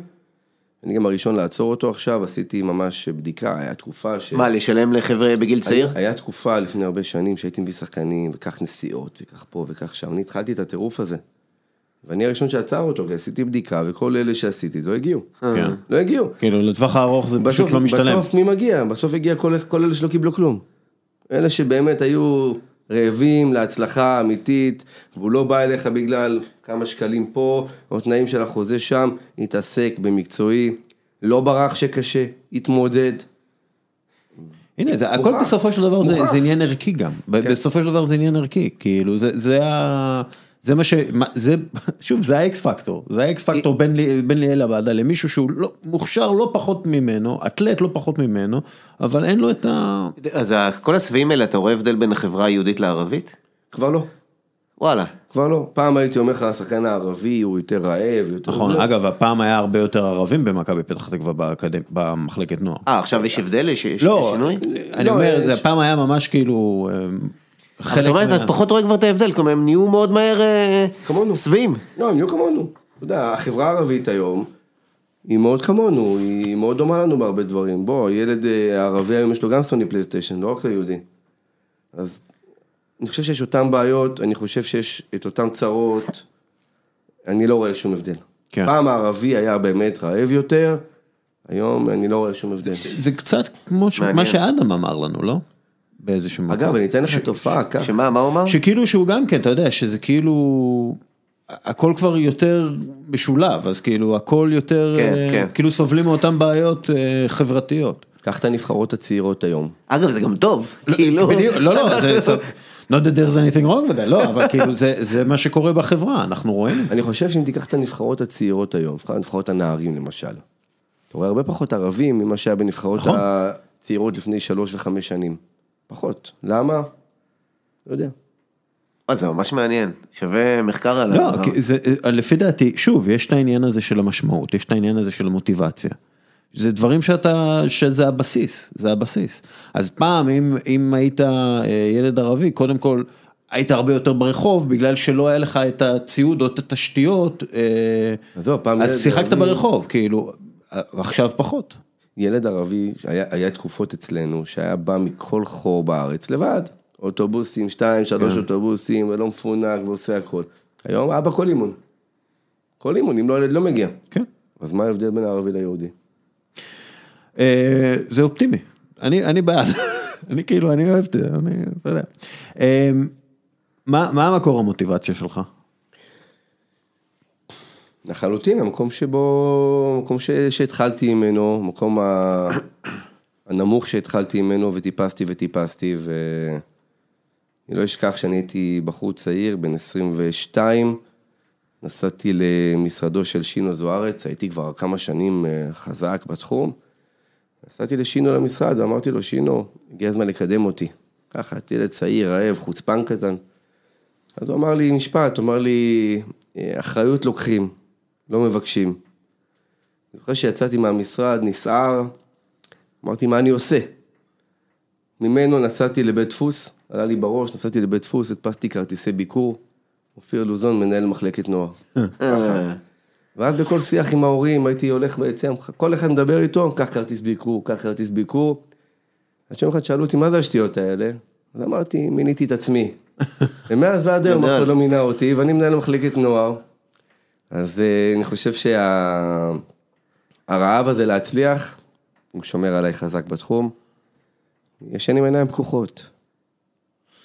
אה, זה, זה איזשהו שילוב גם כן, אתה יודע, מצד אחד מדבר איתי על השתלמות בצ'לסי וספורטינג ליסבון, מצד שני, השיחוק הזה, זה... גם יש כאן עוד משהו, אתה מצפה מהילד להיות אה, רעב, אתה מצפה ממנו לעבודה קשה, זה לא יכול לקרות אם אתה לא תהיה כזה. אה, הקווים מקבילים כאן. כשאתה כזה, והמערכת כזאתי, וליאור רדלר שיותר מ-15 שנה והוא עדיין הוא כזה רעב, אז אתה באמת יכול, אתה יפה, נאה דורש נאה מקיים, נכון? אז כנראה שזה עובד. אנחנו לעולם לא נדרוש מהילדים, משהו שאנחנו לא עושים בעצמנו. אה, דוגמה אישית, בדיוק. חזרה למנהיגות, קצת דוגמה אישית, קצת... אה, אני במגרשים תמיד גם לשמור על, על הפאסון שלי, ולא... אני חושב שאני מה, מהמיעוט הזה שמגיב אה, לכדורגל בשפיות אה, חסרת תקדים. אני קודם משתמש בדוגמה הזאת, הייתי באתלטיקו, שמה סימאונה וכל המאמנים, אתה רואה, הם, הם, הם בתוך זה, זה, יש מאמן ועוזר מאמן, המאמן מסתכל במקרו, העוזר מאמן מלווה את השחקן, רץ איתו ביחד במשחק, כדי לשאול אותו, מה עכשיו, לאן עכשיו? בישראל הרבה פעמים אני רואה, הם עומדים מאמן ועוזר מאמן על הקו האמצע, עם הידיים בכיסים, ומדברים תוך כדי אימון. עכשיו, אז אתה לא יכול, אתה, אם אתה רוצה להעביר מסר ותרבות של מצוינות, זה חייב קודם כל להתחיל במאמנים. אחרת זה קשה. זו, זו המלחמה החדשה, על אנשי המקצוע הטובים. לך תמצא את אנשי המקצוע הטובים, אין יותר מדי. מצד שני, אני גם אומר, ואיך אני גם בוחר את האנשי צוות שלי, אני לפעמים אומר, אין לי בעיה, אה, במרכאות, לקחת מאמן שהוא שש, אבל שיהיה בן אדם עשר. כי אנחנו נהפוך אותו לתשע. אז אין לי בעיה, אנחנו לא מפחדים מזה. אהה. יש מקרים שאתה אומר, אני לוקח בן אדם רעב, חרוץ, רוצה ללמוד, אינטליגנט, ואנחנו נעצב אותו. נעצב אותו, ייקח שנה, ייקח שנתיים, הכל בסדר, נעצב אותו. זה קורה. מורשת אישית, מה שאתה משאיר אחריך. כן. כן, אני עוד- אני עוד לא מסכם את התקופה. כרגע אתה מסכם את הפודקאסט, אז, אז מה, איזה, זה חשוב לך? כמה חשוב לך? אם יש משהו שמאוד מאוד חשוב לי, זה שביום שאחריי, אה, ימשיכו את דרכנו. פשוט ימשיכו את דרכנו, ישמרו על, ה... על הדבר המופלא הזה שנקרא מחלקת נוער מכבי פתח תקווה, על המשפחתיות, על, ה... על הביחד הזה, אחד בשביל השני, ולא כסיסמאות. חושב שזה הדבר אה, הכי טוב שעשינו, זה הפכנו את המקום הזה ליחידה מלוכדת, לא תחרותית בינינו, באמת אחד למען השני, וזו ההצלחה הכי גדולה שלנו לדעתי. והשאלה הכי קשה, המלצה על ספר. פה אני מתבייש, אני לא קורא ספרים גדול, אני יכול להגיד שקראתי רק ספר אחד בחיי, אה, ספר על ליברפול, קבוצתי האהודה, ומעבר לזה, אין לי שום המלצה. אפרופו ליברפול, כמה באמת, אתה יודע, אתה מסתכל על מה שקורה בליברפול, וה...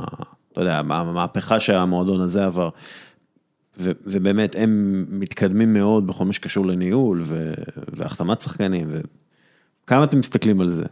כזה גבוה, כאילו. אני חושב שזה גבוה מדי. נסתכל על זה, זה קצת לא, לא הגיוני, זה לא תואם את המידות שלנו. אמ, אני לא לוקח מועדון כמו ליברפול כמודל לחיקוי, זה unrealistic. ולקחת אלמנטים כאלה או אחרים. בסדר, זה כמו שאנחנו יוצאים להשתלמויות בצ'לסי ובספורטינג, אז אתה לוקח מאלה קצת ומאלה קצת, ובסוף אתה עושה את המשמע שלך. עוד משהו? ניב. אה, לא, דווקא נסיים עם מה שאתה אמרת, כי מצד אחד אתה מדבר חדשנות ולהיות כל הזמן צעד אחד קדימה, מצד שני אתה מאוד מודע למאיפה אתה מגיע, גם ברמה האישית וגם ברמת המועדון, והשילוב הזה הוא מאוד תפס לי את ה... מאוד תפס אותי. כיף לשמוע. תודה רבה. תודה לכם. תודה. ועכשיו איתנו, אורי לוי המלך בא בגול בכבודו ובעצמו, ופודקאסטאי אקסטרה אורדינר. מה המצב? אה, בבא, אהוב נפשי, מה קורה? יופי, יופי, מה שלומך? אנחנו נדבר אה, ליגת האלופות, ואני חושב שהסיפור הכי גדול זה קיליאן אמבפה, לא? כאילו עם הופעה, באמת, אתה יודע, ריאל מדריד מגיעה הב- לבית שלו, הוא מראה לה, כן. תקשיבו, זה מה אתם תקבלו. הוכיח שהוא צריך- באמת שהוא השחקן הכי טוב בעולם, כאילו. לא, תראה, אני- חושב שאחרי אחרי המשחק, אה, אה, יש פה כמה דברים. קודם כל צריך להגיד, למעט המהלך האחרון שלו, מבפה לא היה חד ולא היה מפוקס לאורך כל המשחק. זה המשחק ליגת האלופות שהוא איבד בו הכי הרבה כדורים, אם אני לא טועה השנה. אני, אוקיי? אני לא רואה את זה ככה דווקא, אתה יודע? אני אגיד לך, חכה, אוקיי. תן לי לסיים, אני רק התחלתי. אבל מה שהמשחק הזה סימל, מעבר למה שזה סימל לפריס סן ג'רמן, מעבר למה שזה סימל לריאל מדריד, זה סימל את חילופי הדורות. הבן אדם הזה היה על המגרש עם שני האנשים שבמשך עשר שנים פחות או יותר נמצאים, אה, אחד מהם כל הזמן בין מקום ראשון לשני מבחינת השחקן הכי טוב בעולם, ולא לא מבחינת כדור הזהב, מבחינת באמת השחקן כן. הטוב בעולם. אה, ושחקן שהיה שם בין שלושת הראשונים כמעט עשור, אוקיי? נאמר ומסי. כן. אה, איתו בקבוצה, שזה משהו, שזה משהו אחר, בדרך כלל אנחנו רגילים לראות את זה משני צידי המגרש. הוא היה איתם על המגרש, אוקיי?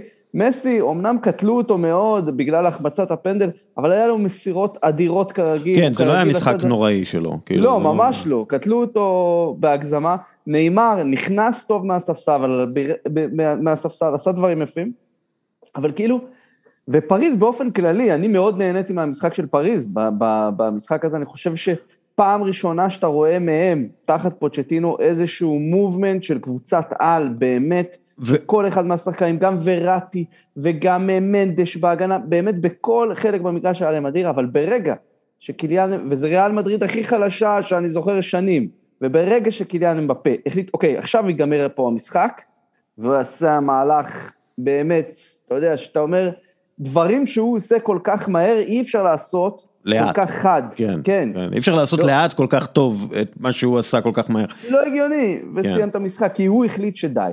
שפה זה ייגמר. עכשיו זה היה טוב אגב, לפריז אני חושב שזה היה לאורך המשחק. טוב לריאל. כן, אתה מבין? כי- ריאל רואים את זה לשנה הבאה ומבסוטים. אני, אתה יודע, אני, פשוט, הוא היה, הוא כל הזמן, למה הוא איבד הרבה כדורים? כי הוא כל הזמן לקח את הכדור על המגן שלו, הוא כאילו, הוא ניסה, אתה יודע, אה, אם זה היה קרב חרבות, הוא היה זה שתוקף כל הזמן ב, עם החרב, כאילו, הוא לא, הוא לא הגן בכלל. ובגלל זה הוא איבד הרבה כדורים, בגלל שהוא לא, הכי יזם הרבה כל כך שהוא איבד הרבה. השנה בצ'אמפיונס, די- די משונה. כי הוא היה פשוט, זה מה נקרא on fire. ואני השוויתי אותו בפייסבוק לסטף קרי. כי הוא פשוט הרגיש לי סטף קרי איש. הוא פשוט הרגיש לי שלא משנה, הוא יזרוק את הכדור, הוא ינסה לכדרר, הוא ינסה לחדור, הכל היה כן, אבל, סביבו. אבל אם, אם, צריך להגיד, וזו התכונה שהופכת אותו, אני, אני אומר באמת, התכו, מה, ש, מה שראינו מבחינת אה, חילופי הדורות וחילופי כן. המשמרות במשחק הזה, היה העניין ש... תשמע, אם הכדור האחרון הזה לא הולך פנימה בין הרגליים של אה, טיבו קורטואה, היו אומרים, בואנה, משחק שהוא ניסה לקחת יותר מדי על עצמו, שהוא לא, אה, לא שיתף פעולה מספיק טוב עם, עם מסי, שנאמר והוא שוב פעם ב, ב, צריכים למצוא את הסינק שלהם ביחד, אבל זה היה בדיוק, כאילו זה היה פעולה אחת שהפרידה בין כן. זה שאנחנו מדברים עליו עכשיו, כשחקן הטוב בעולם, וזה לא דיון, זה, זה המצב, כן. אה, לבין זה שאנחנו אומרים, אוקיי, הבחור הזה עוד צריך עוד זמן, אולי בשנה אה, הבאה בריאל מדריד. אורי, זה, זה, זה כדורגל, כאילו, נכון. זה, זה לא, מה יש. ככה. ככה מדברים על כדורגל, אין, אתה יודע, זה... האיש ניצח את משחק בליגת האלופות מול ריאל מדריד, ואתה יודע, זה לא פעם ראשונה שאנחנו רואים אותו מרשים מול אה, קבוצה גדולה. אה, בקיצר, אה, ואני כתבתי את זה גם כן בפייסבוק, שאני פשוט מת לראות אותו בקבוצה אמיתית, כאילו בקבוצה שבונה סביבו, שהופכת אותו לשפיץ, כי עכשיו הוא גם, גם את ההופעה הזאת שאתה קראת לה קבוצתית, היה בה הרבה מן כל הבעיות שיש לפריס סן ג'רמן. שהם לא באמת קבוצה, שאין באמת תבניות מסירה, שמסתמכים הרבה יותר מדי על הגאונות האינדיבידואלית. במשחק הזה ראית בדיוק הפוך. לא, אז אני במשחק אומר, הזה פעם ראשונה תחת פוצ'טינו, שראית תבניות מסירה, ראית תבניות הגנה, ראית עזרה של מנדש, שעוזר לקישור, לא ברמה עוזר הכי גבוהה, להתקפה. לא ברמה הכי גבוהה, והב- ברמה הכי גבוהה היום באירופה. הם יכלו לשחק נגד מנצ'סטר סיטי. אז זהו, שאני חושב שאותו קבוצה, באותו סגנון משחק, כן, מול קבוצה ממש ממש חזקה, היינו ביירן או סיטי או ליברפול, ש- ששוב, אתה יודע, אתה תצטרך לנצח את אחת מאלה כנראה בשביל לזכות בליגת האלופות, מולם הם, הם לא יצליחו, כי, קודם כל כי ראינו אותם מול הקבוצות האלה, ודבר שני, שוב, לפי דעתי, הם, הם לא באמת הצליחו אה, לפרוץ את ריאל מדריד עד באמת הסוף. וריאל מדריד, שוב, ריאל מדריד שלא הייתה, גם אה, במדריד מדווחים עכשיו שפלורנטינו פרז כועס על אנצ'לוטי, על ההופעה ועל הביצוע וכל הדברים האלה, אבל ריאל מדריד, שוב, הפסידו רק 1-0, ואתה מגיע לסנטיאגו ברנבאו, שאתה פריס סן ואין לך את כל ה... אתה יודע, את המנטליות של, ה, של המועדון הגדול באמת, ואז אתה מול, שוב, טוני קרוס ולוקה מודריץ' וקרים בן זמה, אני לא הייתי אוהב להיות במקום הזה, אבל כן, ומצד שני, אני חושב שבשנים האחרונות, מ... אתה יודע, מ-2020, פריז כן עשתה דברים גדולים בליגת האלופות, היא עברה איזה מחסום מסוים עם, עם, עם עצמה, ואני חושב שדווקא השנה, בגלל שמסי שם, גם אם הוא לא עושה את מה שהוא עשה בברצלונה, תראה מה זה עושה לנאמר ולאמבפה. משחרר אותם. באיזושהי, באיזושהי צורה מוזרה, בפריס סן ג'רמן, עם מסי, נאמר ואמבפה יותר טובים ממה שהם היו קודם, והם יותר טובים ממסי בפריס סן ג'רמן. וזה- נאמר וזה נאמר מאוד פחות. נאמר פחות. שמע, הוא רק חזר מפציעה ותראה איך הוא עלה מהספסל. אפשר- להגיד עליו מה שרוצים על הבחור הזה. על הגישה שלו, על המקצוענות שלו, על זה. כדורגל הוא יודע, כישרון יש לו בשפע. כן. ותשמע, תראה את הגול האחרון. איזה בן אדם עוד יהיה לו את ה... סליחה על הביטוי, את הביצים לתת, עקב כזה, בדקה כזאת. בלי להסתכל, אבל לסמוך על קיליאן אמבפה בעיניים עצומות שהוא מאחוריך. זה דבר מאוד מרשים בעיניי. לא מכיר הרבה שחקנים בעולם שהיו מעיזים לעשות כזה אה, אה, דבר. תראה, פריס סן ג'רמן עכשיו בסיטואציה, אני לא יודע כמה הם שזה מובילים. יעבוד להם, אה? כן, פריס סן ג'רמן עכשיו בסיטואציה של כמה? 16-17 נקודות הם מובילים בליגה הצרפתית? אה, כאילו- זה לא מעניין. כן, הליגה הצרפתית כבר לא מעניינת, והם עכשיו בסיטואציה שהם אומרים לעצמם, טוב, אנחנו צריכים לנצח את השבעה משחקים הבאים, ואנחנו אלופי אירופה, זהו. כאילו, והם, כאילו מבחינתם, הם כל מס...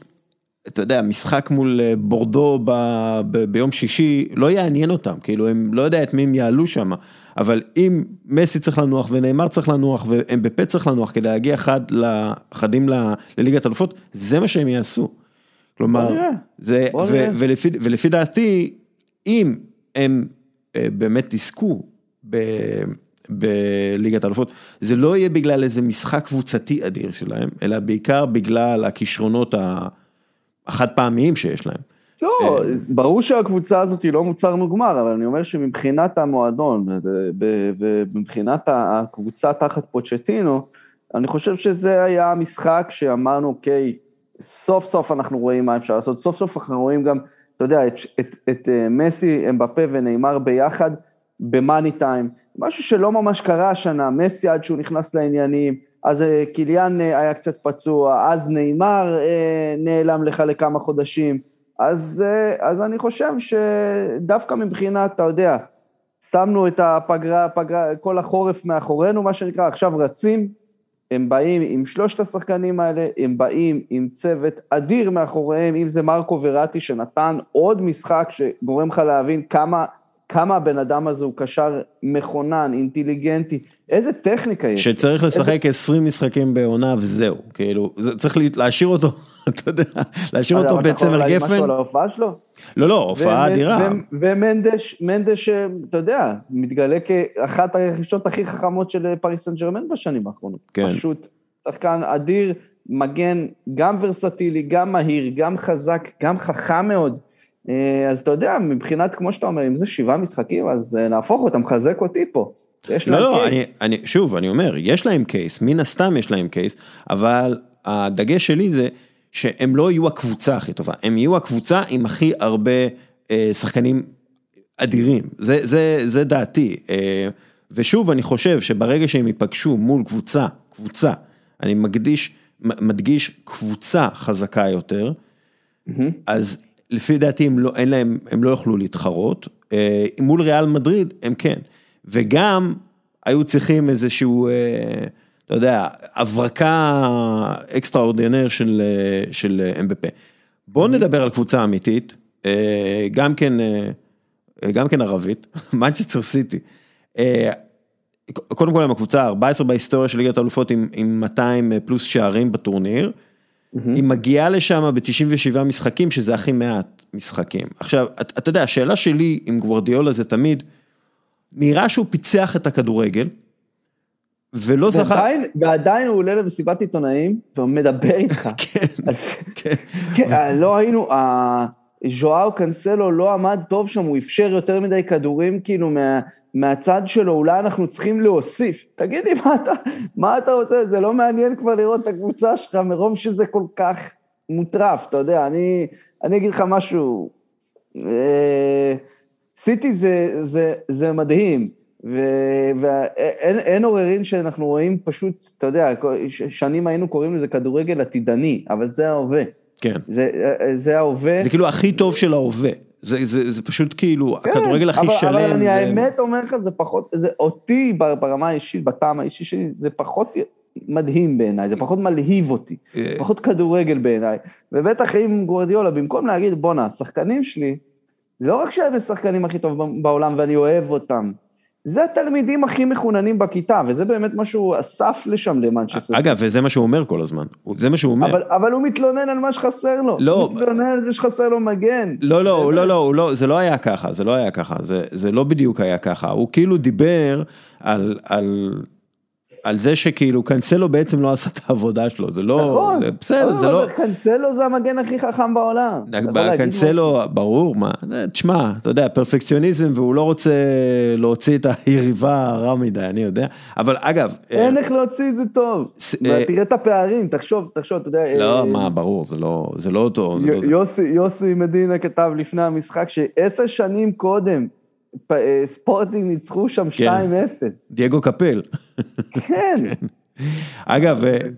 תגיד, אתה חושב שפפ גוורדיאלה לא, מנצ... לא זכה בליגת האלופות רק בגלל מזל רע? כאילו, בסופו של דבר, כאילו, בסופו של דבר הוא עושה, הכדורגל שלו זה הכדורגל הכי שלם, הקבוצות שלו הן הכי טובות, הן תמיד הכי טובות באירופה, ועדיין, אתה יודע, מזל רע, קורה, כאילו, כן, אני חושב שאתה יודע, כמו שאמרת מקודם, זה הכדורגל, זה, זה אימון כדורגל. כן. אתה יכול, אתה יכול להעביר, אתה יכול ללמד, אתה יכול אה, להטמיע שיטות משחק ותבניות בהגנה ומשחקי צירופים בהתקפה ולהשתמש במגנים שלך ככה ולשחק עם חלוץ, בלי חלוץ. הכל אתה יכול לעשות, אבל בסוף, בספורט הזה, אתה צריך אה, לסמוך על השחקנים שלך ש- שיקחו אותך את ה extra mile. ואיזה, ואיזה שחקנים, אוקיי, אתה יודע מה, ו- וה extra mile, אני גם, בגלל שאתה מגיע לכדורגל ממקום רגשי מאוד, מעניין אותי כאילו, ואגב, לא, אני אומר את זה בקטע שרגש מנצח משחקים, ב, ב, זה, רגש ומנטליות, כן. אני חושב, יכול... רגש, יכול- מנטליות, יכול מאוד- הנפש, זה, זה מה שמנצח משחקים כמו שאתה אומר, ובגלל זה דרך אגב לפריס סן ג'רמן יש סיכוי, אבל מי מהשחקנים האלה בסיטי מרגשים אותך? מה, אני חושב כאילו קווין דה בריינה, פיל, פיל פודן, ברנרדו סילבה, מחרז, כאילו מי, מי מרגש אותך? מי יכול לייצר אז את ה... זהו, ש- שאני אגיד לך שמה שמעניין במערכת הזאת של סיטי, אה, זה שאתה מסתכל, ושחקנים שאפילו היו מרגשים בקבוצות אחרות, מגיעים למערכת הזאת, ואלמנט הרגש יורד.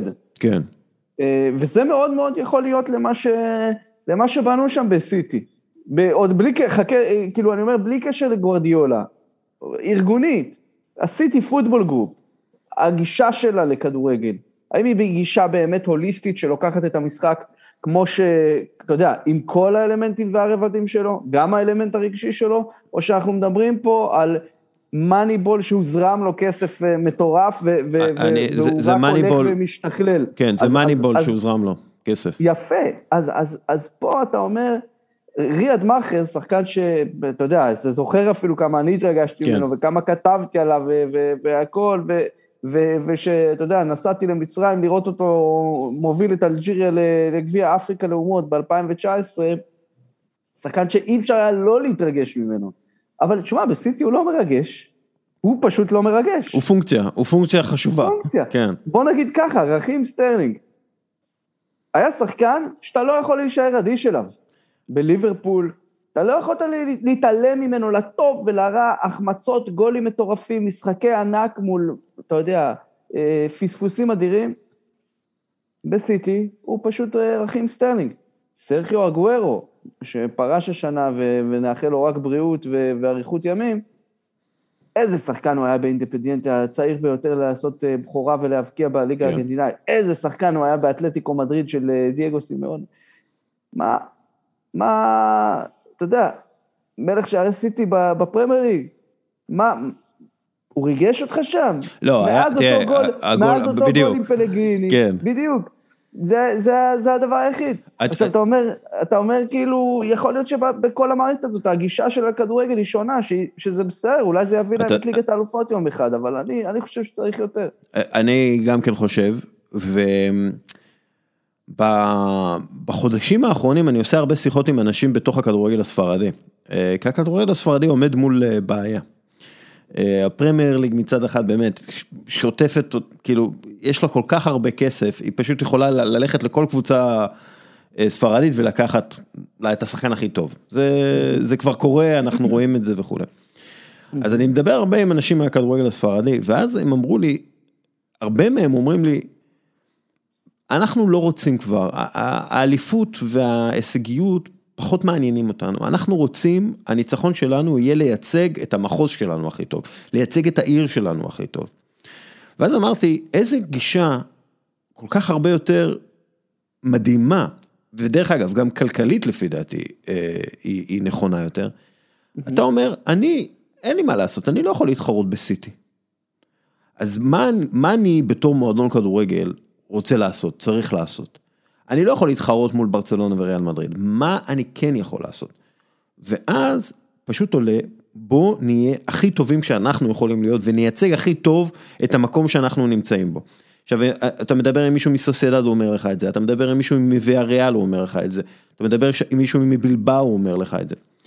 ובאיזשהו מקום, זה מרגיש לי הרבה יותר כדורגל, מאשר מה שקורה בפרמייר ליג, או מה שקורה מן הסתם בסיטי, שסיטי מייצגת איזשהו קיצון, אה, אה, אתה יודע, כלכלי, אה, מקצועי, הכל מצוין שם, הם, הם התלמידה שמקבלת 100 ובוכה שלא קיבלה 102, אתה יודע, זה כאילו, זה כזה. ואני מרגיש ש, ש, שבגלל זה הם כל כך נראים לנו מנותקים מהכדורגל גם באיזשהו מקום. כן, אתה יודע, להת- להתווכח על זה שכיף לראות את אה, קווין דה בריינה, אף אחד לא יתווכח. כן. אתה יודע, כיף לראות שחקן כזה, אבל אה, בסדר גמור. הם יהיו שם בשלבים המאוחרים, אה, מאוחרים בהחלט, אין, אין כן. ספק. אה, עוד קבוצה מרגשת, זלצבורג, לא.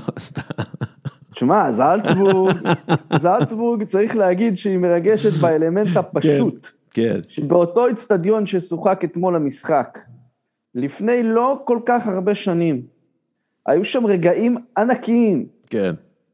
כן. לאיתי שכטר ולמוחמד גדיר, ול... אתה יודע, לאביחי ידין ושחקנים מהכדורגל הישראלי, ואתה יודע, הרבה שנים מזלזלים בכדורגל האוסטרי ובאוסטרי כן. והכל, וגם פה זה סיפור של כסף בסוף, כן, ברור. אבל עדיין, אתה יודע, לראות את זה- זה- זה לא רק כסף, מובילה על כן. ביירן מינכן, משחקת כמו שהיא שיחקה, לראות את אה, יוליאן נגלסמן, עוד שנייה נהיה סגול ומתפוצץ לו המוח, יוצא לו עשן שם, מזה ש... שהקבוצה הזו עושה לו חור בראש. אה, ואגב, אתה יודע, היה שם קשר ישראלי, קשר ישראלי עוד יותר מצחיק. כן, מה? אה, אדמו שקבע, נכנס אה, דקה 12 במקום אוקפור שנפצע, הוא כבש דקה 21, שער בכורה שלו כן. בליגת האלופות, הופעה שמינית והכל. המחליף הכי, שכובש הכי מוקדם, מאז תראי הנרי. תשמע, הבחור הזה, הוא יליד ניגריה, כל. שיחק בכל הנבחרות הצעירות האוסטריות, אה, ושנה שעברה, מהר, ברגע שהוא היה אלייג'ה בל, שמו אותו. בנבחרת הבוגרת. אה, אתה יודע, כי הניגרים התחילו ככה לרכוש סביבו, ו... ובצדק, הוא שחקן שיש לו, מה... יש לו עוד המון המון מה לשפר במשחק, זה ברור, הוא לא, הוא לא מלוטש עדיין 100%. אה, אבל אתה יודע נגד מי הוא עשה את ההופעה היחידה שלו בנבחרת אוסטריה? ספר לנו. מול ישראל. כן. אתה רוצה עוד קשר ישראלי שיש לו? נו, אוהד כהן, הסקאוט, הסקאוט זה החתיך. הסוכן אתה- שלו? הוא לא, הוא הספוקס, זה הסוכנות שלו. אה, ולא לא מזמן כאילו גם אה, דיברתי עם אנשים בספוקס על, אה, על ג'וניור. על אדמו? כן, על אדמו. ואתה יודע, הם, הם בטוחים שזה, אתה יודע, הכוכב הבא. למרות שהוא כן, הוא לא הכי צעיר. בעולם, אבל כן, הוא כאילו, הוא בן 20, נכון? 20, הוא כן. בן 20. הוא בן 20, ב- אתה בתוך יודע, המערכת זה- של זלצבורג הוא, כנראה בונים עליו, אתה יודע, להיות החלוץ הגדול הבא שהם מוכרים לבונדסליגה או לפרמייר ליג או משהו כן, כזה. אבל אתה יודע, שחקנים כאלה, זה לא שזה כיף וזה, וזה נחמד לראות גם מישהו עולה וכובש ככה שער, וזה אחלה, אבל אתה יודע, זה יכול גם להסתיים באיזה ברילם בולו, ולא לא מעבר לזה. שאגב, זה לא- אחלה. לא, ברילם זה- בולו, זה מה? קריירה מדהימה, כן. כיף, הקריירה בינלאומית, קריירה בקבוצות גדולות, אבל אתה יודע, זה לא... אתה יודע, יש, אה, כשכתבתי בהארץ, וגם אה, אחר כך, אני התעסקתי הרבה בכוכבים הגדולים הבאים, הייתי עושה כתבות כאלה. ואתה יודע, אני מסתכל אחורה, ולצד, לצד כל מיני שחקנים שבאמת היו גדולים, אם זה צ'אבי אלונסו, אריאן רובן, כאלה, אה, כן, אני זקן. לא. אני רואה, אתה יודע, כל מיני נפילות כאלה, אתה אומר, רגע, מה, מה, מי, מי זה הבירחוס הזה בכלל, מה רוצים ממני, כן, או מי זה הניקו הופס הזה, אה, למה, למה בכלל חשבתי שהוא זה, אבל הרבה פעמים, זה- וזה, זה- תשמע, זה סטטיסטית, אתה חותם על חוזה מקצועי בגיל 18, 19, 20, ואחרי שהחוזה הזה נגמר, אתה אפילו לא ממשיך כמקצוען. שני שליש מהאנשים שחותמים בגיל הזה חוזה מקצועי, לא הופכים לשחקנים.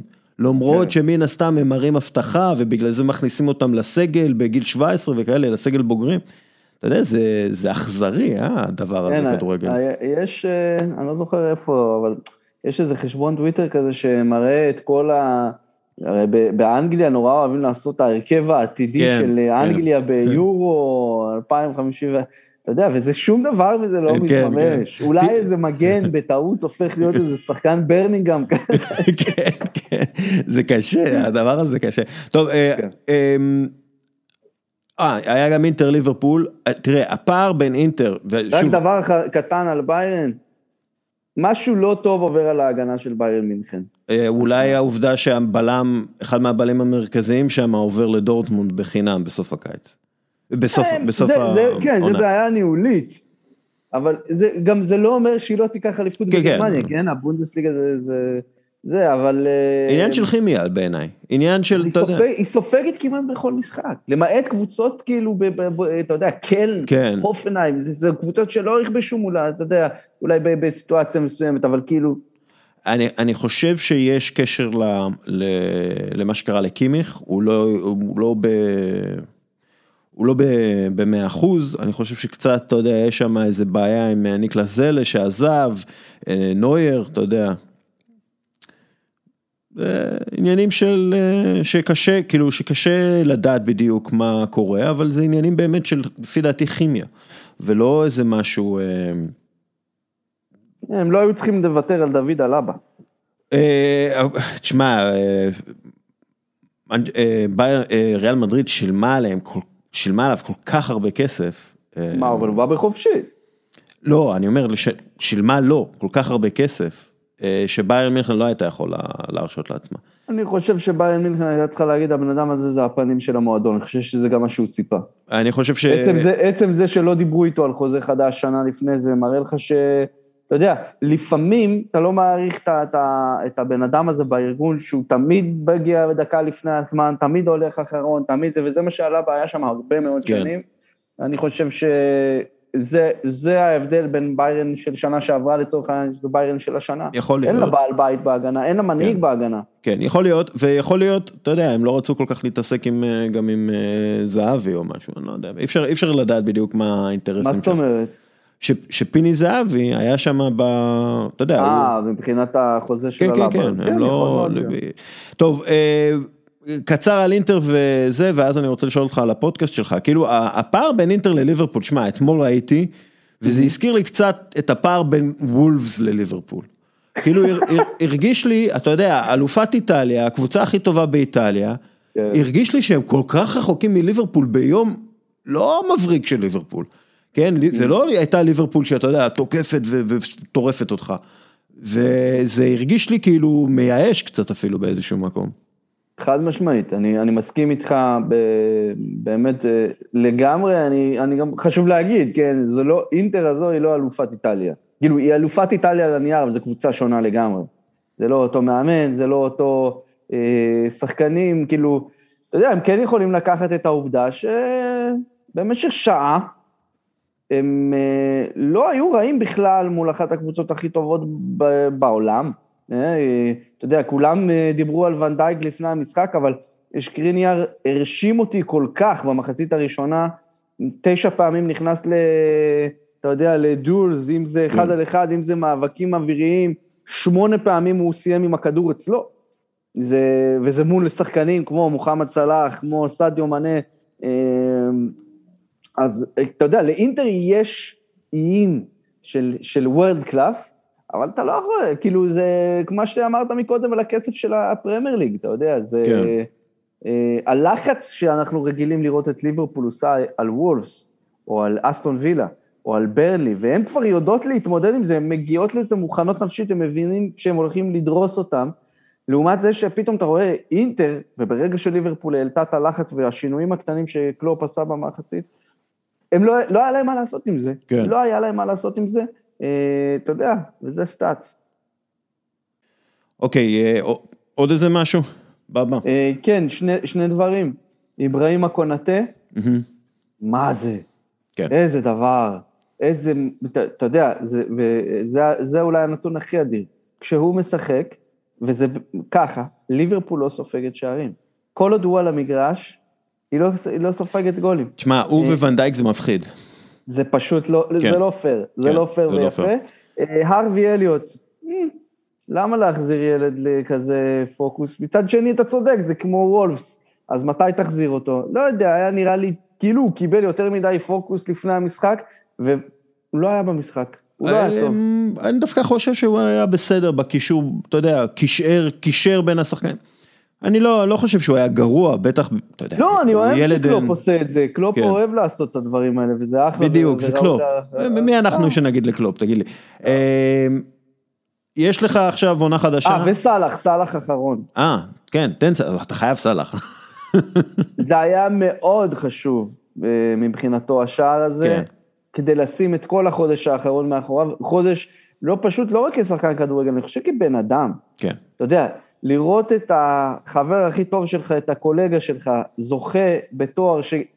נגדך, כן. אתה מצד אחד רוצה לפרגן לו, מצד אחד אתה לא יכול, אה, המון לחץ, המון קנאה, אני בטוח, כן? כן, כן. אמ, אבל זה בסדר, לפי דעתי זה כאילו בריא, זה זה כאילו בריא, זה קנאת בריאה, זה, זה, לא, גם, כן. וגם לזכור שבסוף התרופה הכי טובה, גם לאוהדים, גם לשחקנים, גם למאמנים, לכל מי שאוהב כדורגל, התרופה הכי טובה לתסכולים ואכזבות זה גולים. כן, גולים. גולים וניצחונות.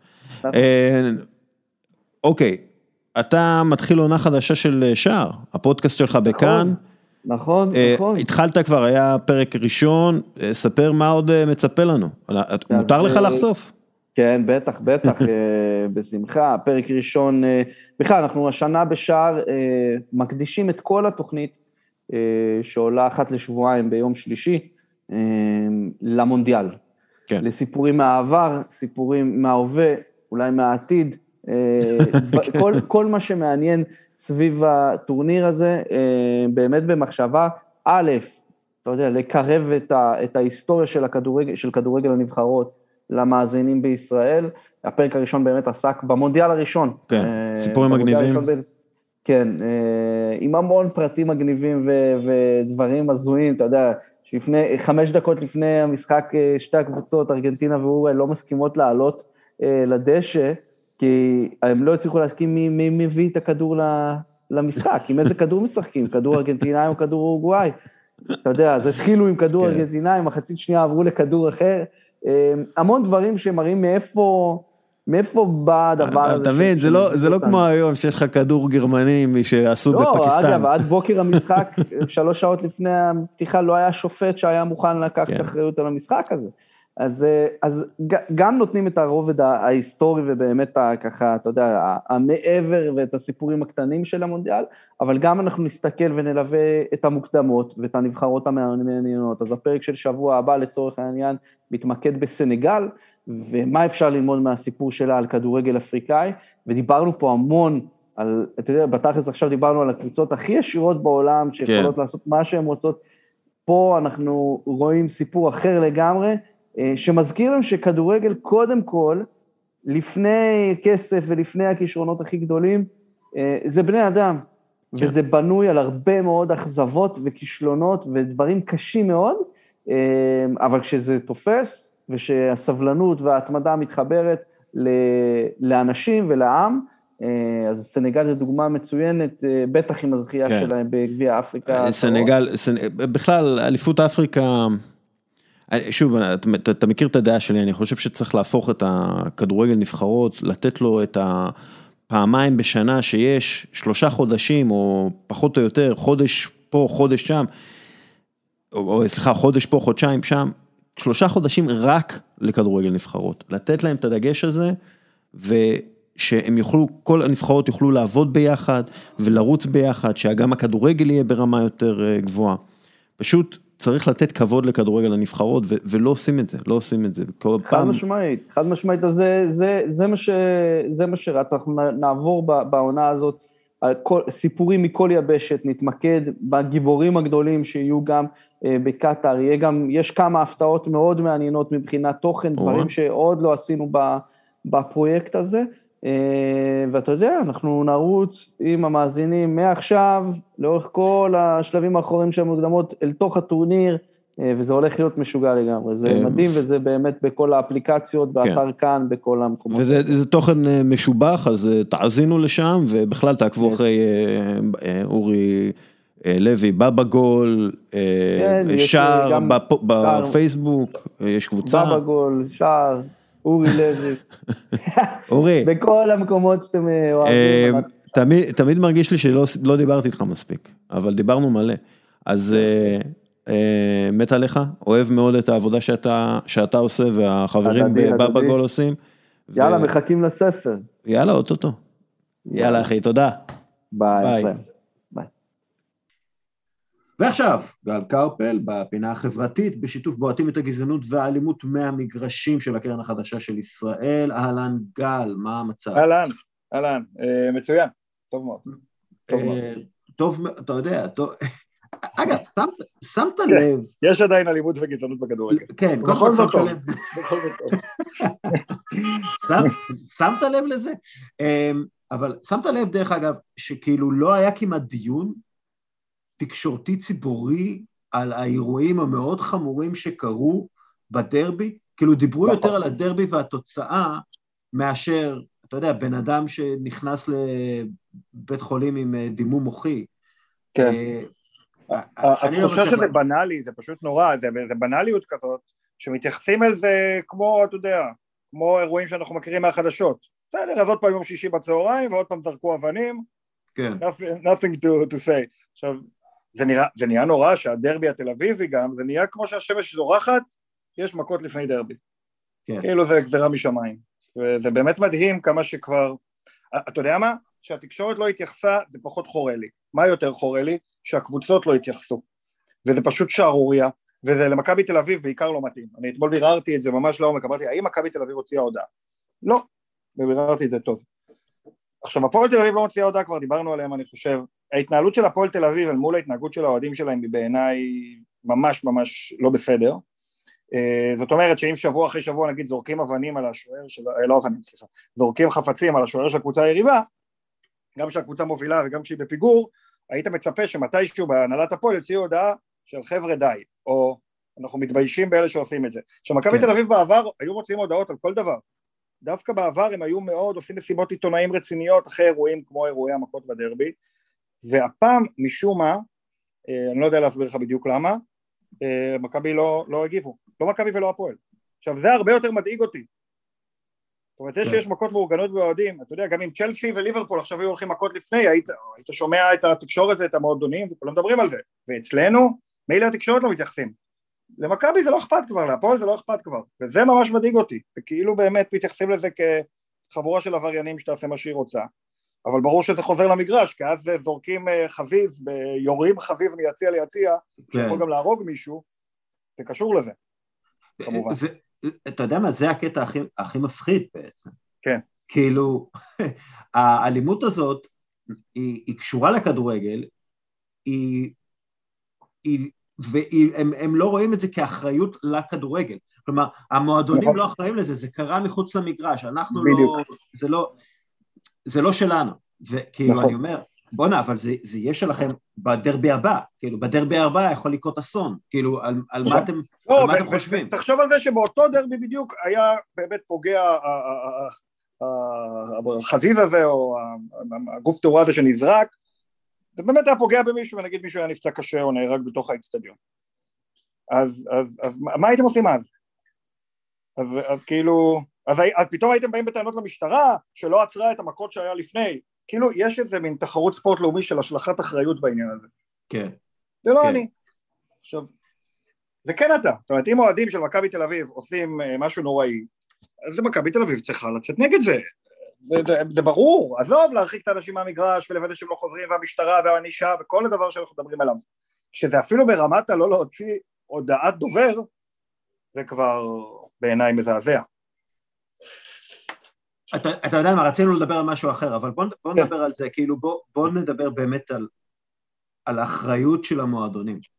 Mm-hmm. כי, כי בעיניי, כי בעיניי, קודם כל, הכל צריך להיות, בשביל להילחם כמו שצריך באלימות וגזענות, שזה אותו דבר דרך אגב, כן? זה נכון. אותו דבר. זה חלק. מאותו... כן. מאותו. אתה צריך שיתוף פעולה בין האוהדים, בין המועדונים, בין הרשויות, רשויות הכדורגל נכון. ורשויות החוק, רשויות המשפט. אתה צריך שיתוף פעולה. נכון. ופשוט אין את השיתוף פעולה הזה, וכל פעם אנחנו מדברים על זה מחדש.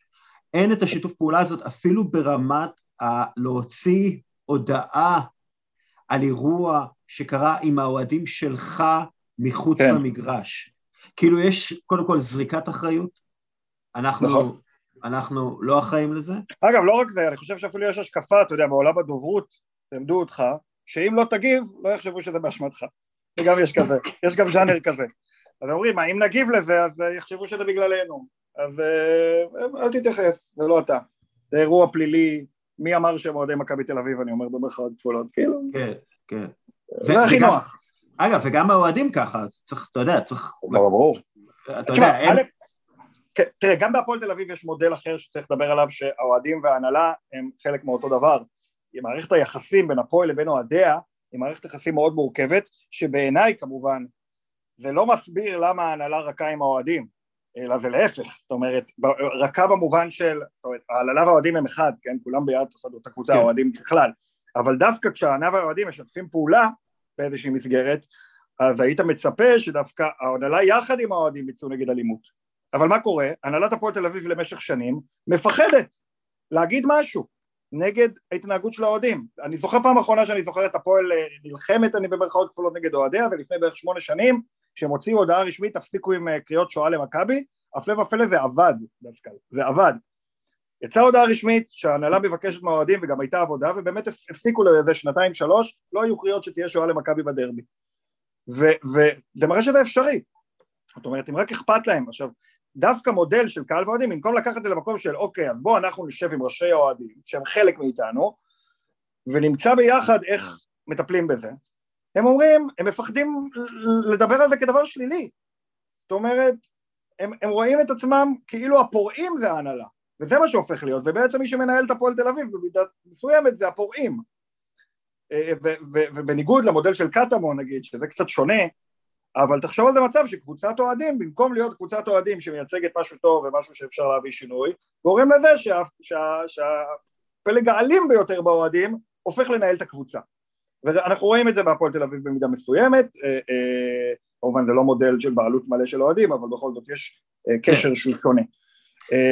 לגבי מכבי תל אביב אני כן רוצה אולי לסנגר, שוב אני תמיד מנסה למצוא את ה... איך, איך, איך הם חושבים, אז אני חושב שמכבי תל אביב יגידו לך למה לא הגבנו, כי בעבר היינו לא רק מגיבים, עושים מסיבות עיתונאים, קובעים שיחה עם שר הביטחון פנים, שר הזה, שר הזה, שר הזה, שר המשפטים, פוגשים את כולם, עושים את כולם, שמים כסף, מביאים כוח אבטחה פרטי, שמים מצלמות, כלום לא עזר, אף אחד לא עזר לנו. אז, אה, אז הם עוזבים את המאבק. עכשיו אם מכבי תל אביב לא מבינה שזה אינטרס, הראשונה באינטרס שלה שלא יהיה אלימות במשחקי מכבי תל אביב זה מכבי תל אביב, זאת בעיה כן. אחרת. אה, ועכשיו יש את התחושה הזאת, כן, זה לא אחריות שלנו. ואני מפחד שזה, כי דווקא, אתה יודע, אמר לי חבר השבוע, תשמע, לאף אחד בקבוצות לא אכפת, זה לא נכון. אני אומר, חבר'ה, זה לא נכון. בית"ר ירושלים, מכבי חיפה ומכבי תל אביב עשו המון פעילויות בשנים האחרונות נגד אלימות וגזענות. הרבה, הרבה יותר ממה שאפילו הרבה מועדונים באירופה עושים.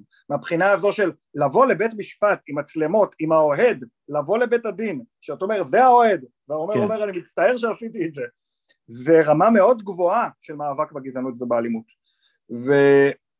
והעובדה שלא נדבקו מהם כל שאר הקבוצות, אלא שעושה רושם שלאט לאט הן יורדות מהמאבק הזה, זה חדשות הכי רעות.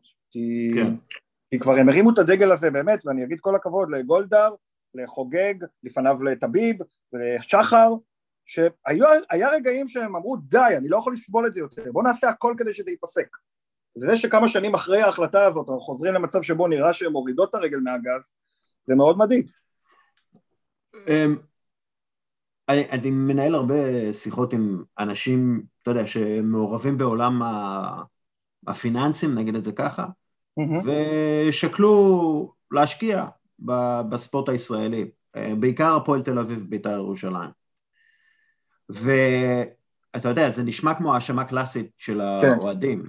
אבל כן. הם מסתכלים על המספרים, המספרים מבחינתם מזעזעים, כן? כאילו, זה, זה לא מספרים טובים, כן? מבחינת הכנסות, הוצאות, mm-hmm. חובות, כל הדברים האלה. בית"ר כן. ירושלים, לפי דעתי, זה מקרה אבוד.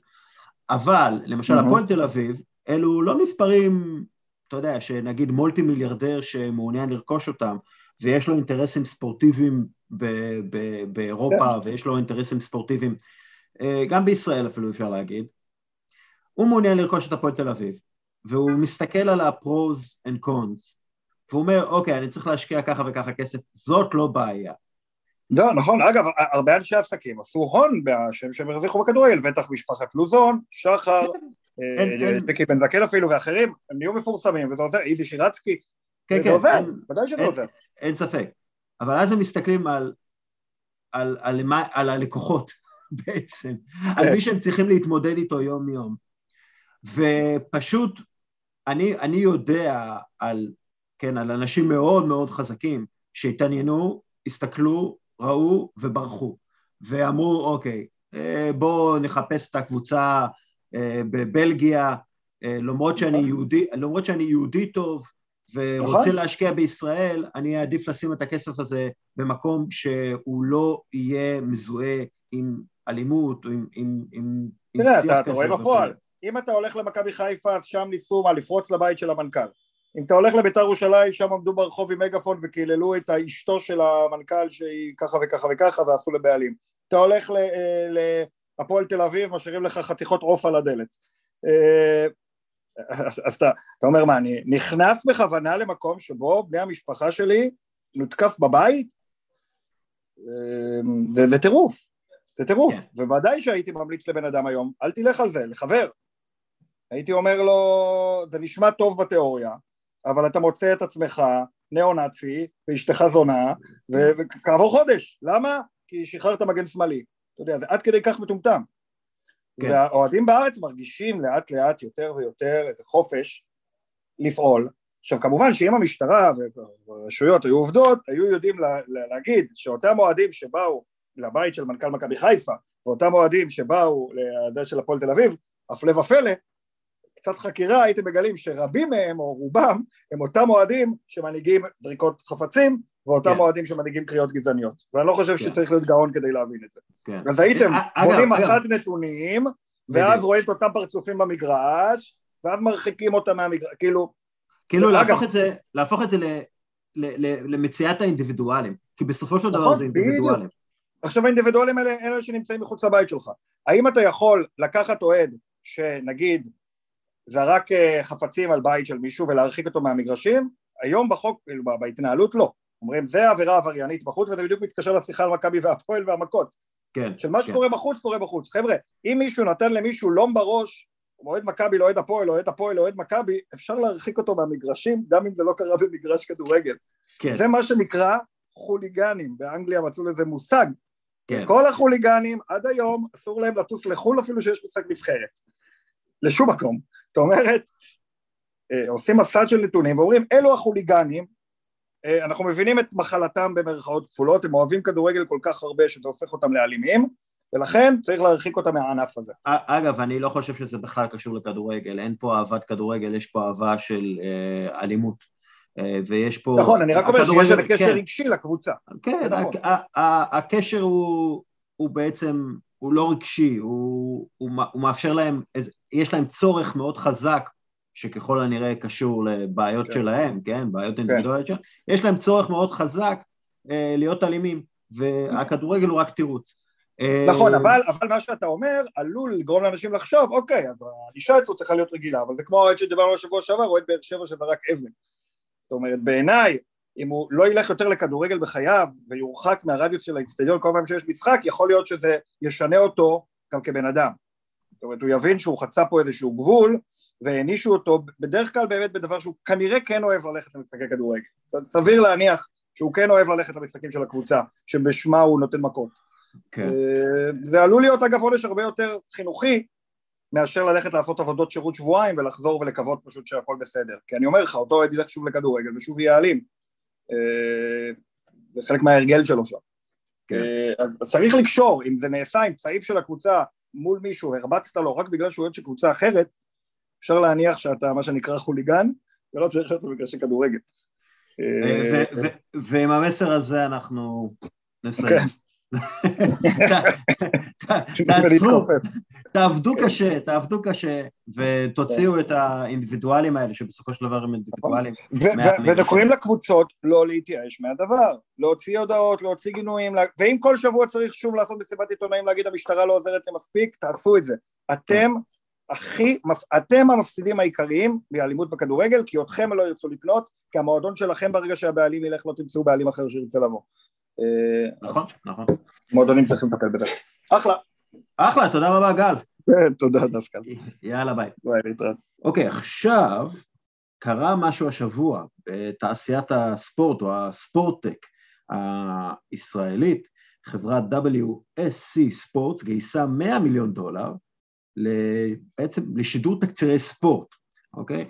אמ, אנחנו מדברים על גיוס באמת אדיר, ואיתנו מנכ"ל החברה, דניאל שכמן.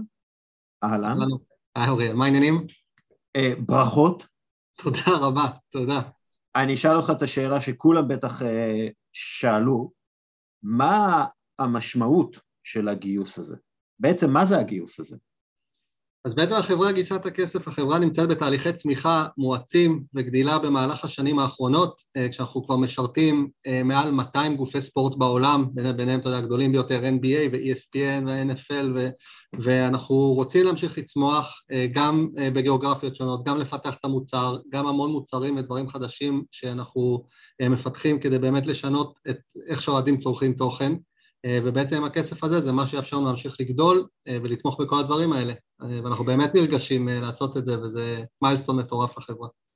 זה, זה, קודם כל, מבחינת uh, המספרים, זה מספרים מטורפים, וגם הצפיות, יותר מ-100 מיליון צפיות. עכשיו, אני אשאל גם כן עוד משהו שאני מתאר לעצמי שהרבה אנשים שמאזינים עכשיו שואלים, רגע, מה, מה, מה הצפיות? מה 100 מיליון צפיות? אז איפה בעצם צופים במוצר שלכם? אז באמת אנחנו אה, מעין, אה, נקרא לזה מנוע שנמצא מאחורי הקלעים, אבל בעצם כל אוהד ספורט שרואה אה, תוכן וידאו, אם זה באפליקציה, אם זה באתר, אם זה ביוטיוב, בטיק טוק, באינסטגרם, אז הסיכויים מאוד מאוד גבוהים שהתוכן שהאוהד, אוהדת האלה, צופים בהם, נוצרו בעצם על ידי המערכת שלנו, כשבעצם הצורה שזה עובד זה שאנחנו מקבלים את התוכן, מאבדים אותו מאחורי הקלעים בעזרת AI, ואז הלקוחות שלנו, שזה הליגות או גופי השידור, יש איזשהו ממשק שבו הם יכולים לייצר את התוכן הזה באופן אוטומטי ולשלוח אותו לכל המערכות הדיגיטליות בעצם שהם מנהלים. ואז האוהדים שבאים ורואים וידאו ביוטיוב, רואים וידאו באינסטגרם, רואים וידאו בפייסבוק או באפליקציה, הווידאו הזה בעצם נוצר על ידי המערכת שלנו, אה, ואנחנו מייצרים ממש את אה, מרבית התוכן אה, המכריע של אז, אז כשאני מתעורר בבוקר והדבר הראשון שאני עושה זה נכנס ל-WNBA.com ורואה באפליקציה את התקציר של בוסטון מכסחת את אה, פילדלפיה, זה, זה שלכם, כן? נכון, כן, בדיוק. זה קורה גם תוך כדי המשחק וגם אחרי המשחק, וגם המון, אתה יודע, שעושים uh, before the game footage כזה, מדברים שקרו בעבר, אז כל ארגון באמת בונה את האסטרטגיה תוכן, והוא משתמש בנו, במערכת שלנו, כדי לייצר את התוכן הזה לפני, תוך כדי ואחרי. שתוך כדי זה יש להם גם בסוף אינסנטיב כלכלי, שהם, אתה יודע, סוגרים עסקאות עם ספונסרים, אז פתאום יכולים לייצר המון חבילות תוכן לכל סוג של ספונסר, לכל סוג של פרטנר, לכל סוג של פלטפורמה, ובעצם האפשרויות פה הן, הן כמעט בלתי מוגבלות. כן, כלומר, אם אני למשל מעניק, אה, לא יודע, אה, אני ספונסר של טקילה, אז אני רוצה וידאו עם כל, ה, עם, עם כל המהלכים ש, שברקע היה הטקילה שלי. אני יכול לעשות את זה? אז זה, זה משהו שאנחנו פחות תומכים בו, אבל באמת משהו דומה נגיד למה שאתה מציין, אז נגיד טיסות ב-NBA, שהם נגיד רוצים, הם חברת שעונים והכל, אז הם רוצים כל פעם שיש באזר ביטר, הם רוצים להיות אסוסייטד לזה, או כל פעם חברת כן. תעופה, כל פעם שיש הטבעה מטורפת, אז חברת תעופה רוצה להיות מקושרת לזה. ואז הצורה זה שהלקוח פשוט יכול להגדיר חוק, הוא לא צריך אפילו להיות על המערכת, הוא מגדיר חוק כל פעם שקורה dunk, תשים את הגרפיקה של חברת התעופה. אה, אז באופן הזה הלקוח יכול בעצם לייצר המון המון תוכן ו- ו- ולייצר ערוצי הכנסה חדשים שהם פשוט לא יכלו לעשות לפני זה. אה, זה פנטסטי. אה, מי, ה... מי בעצם הביא את הכסף הזה? מי האנשים? אז בעצם יש לנו אה, כבר משקיעים שתומכים בחברה במשך המון שנים וממשיכים לתמוך בה, אם זה בעלים של קבוצות ספורט, אם זה דן גילברט שהוא הבעלים של הקליבלנד קאבלירס, אז יש לנו את הבעלים של ה-LA דודג'רס והמינסוטה וייקינגס וה-76ers, אה, ובנוסף אה, יש לנו גם משקיעים מתחום ההון סיכון, שזה אינטל קפיטל ומשקיעים אחרים, ובנוסף הצטרף משקיע חדש בשם איון קרוסאובר, שהוא בעצם משקיע שההתמחות שלו, והוא השקיע בהרבה חברות ישראליות מוצלחות שהנפיקו לאחרונה, אה, יודע ולתמוך בחברות שמהשלב שלנו עד ממש ל next level, ואיך לבנות את החברה ואיך לעשות אותה.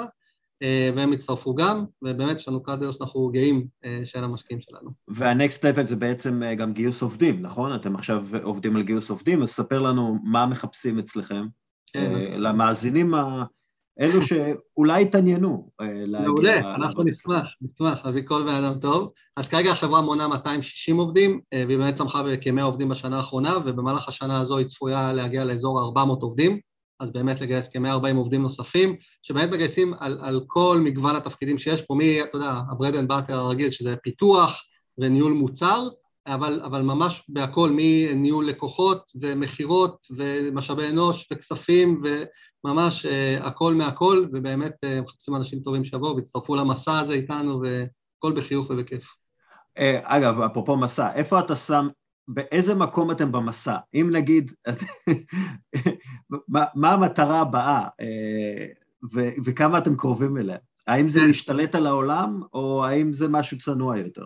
לא, לא, לא לגמרי, אתה יודע, אנחנו היזמים מותר לנו להיות אה, אה, הוזים, אז מבחינתנו זה לגמרי לשנות את איך שעולם הספורט אה, נצפה ואיך שאוהדים צורכים תוכן, ואנחנו, אתה יודע, בתור אוהדים, אנחנו צורכים הרבה פחות live games, ואנחנו הרבה פחות קמים לראות משחקים של שלוש שעות, והדורות הצעירים בעיקר, הם, הם, אתה יודע, רואים הכל בקצר ובכל פלטפורמה ומהר, והדבר הזה הוא, הוא משנה בכלל את כל הכלכלה של תעשיית הספורט. היום גופי השידור מקבלים את הכסף שלהם מזה שאתה ואני משלמים להוט ויס בכל מדינה, והדבר הזה כבר לא קורה, וגופי הספורט חייבים לייצר מנועי הכנסה חדשים ולעשות כסף ממקורות חדשים, ואנחנו רוצים להיות אלה שעוזרים להם אה, לעשות את זה ולשנות את איך שהכל מתנהל.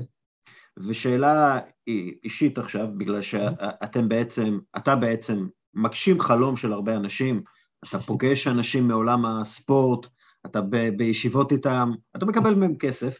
אה, אני רואה מאחורה, אה, זה כמובן פודקאסט ואתם לא רואים, אבל אני רואה מאחורה חולצה של סטוקטון, נכון? נכון, כן. אוקיי, איזה חלום הגשמת? את מי פגשת שרצית לפגוש ולא חשבת שאי פעם תפגוש?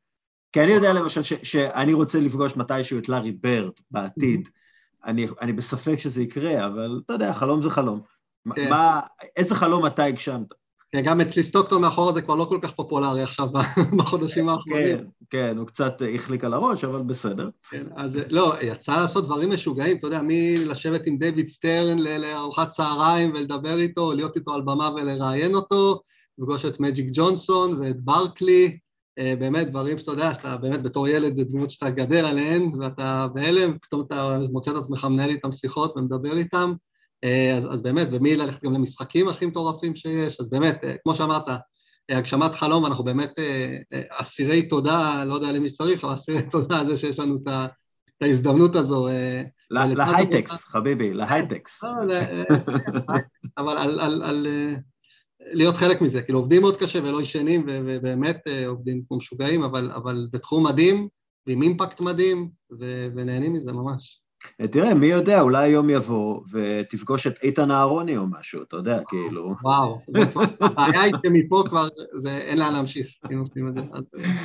אה, תקשיב, קודם כל, אה, באמת, אה, שאפו, אנחנו פה מפרגנים, זה באמת עבודה מדהימה, ו, ובאמת, כמעט כל אחד שאני מכיר רואה את המוצר שלכם מדי יום, כאילו, אז אתם עושים עבודה פנטסטית, והגיוס הזה מדהים, ואם אנשים רוצים לפנות אליכם, איך הם עושים זאת?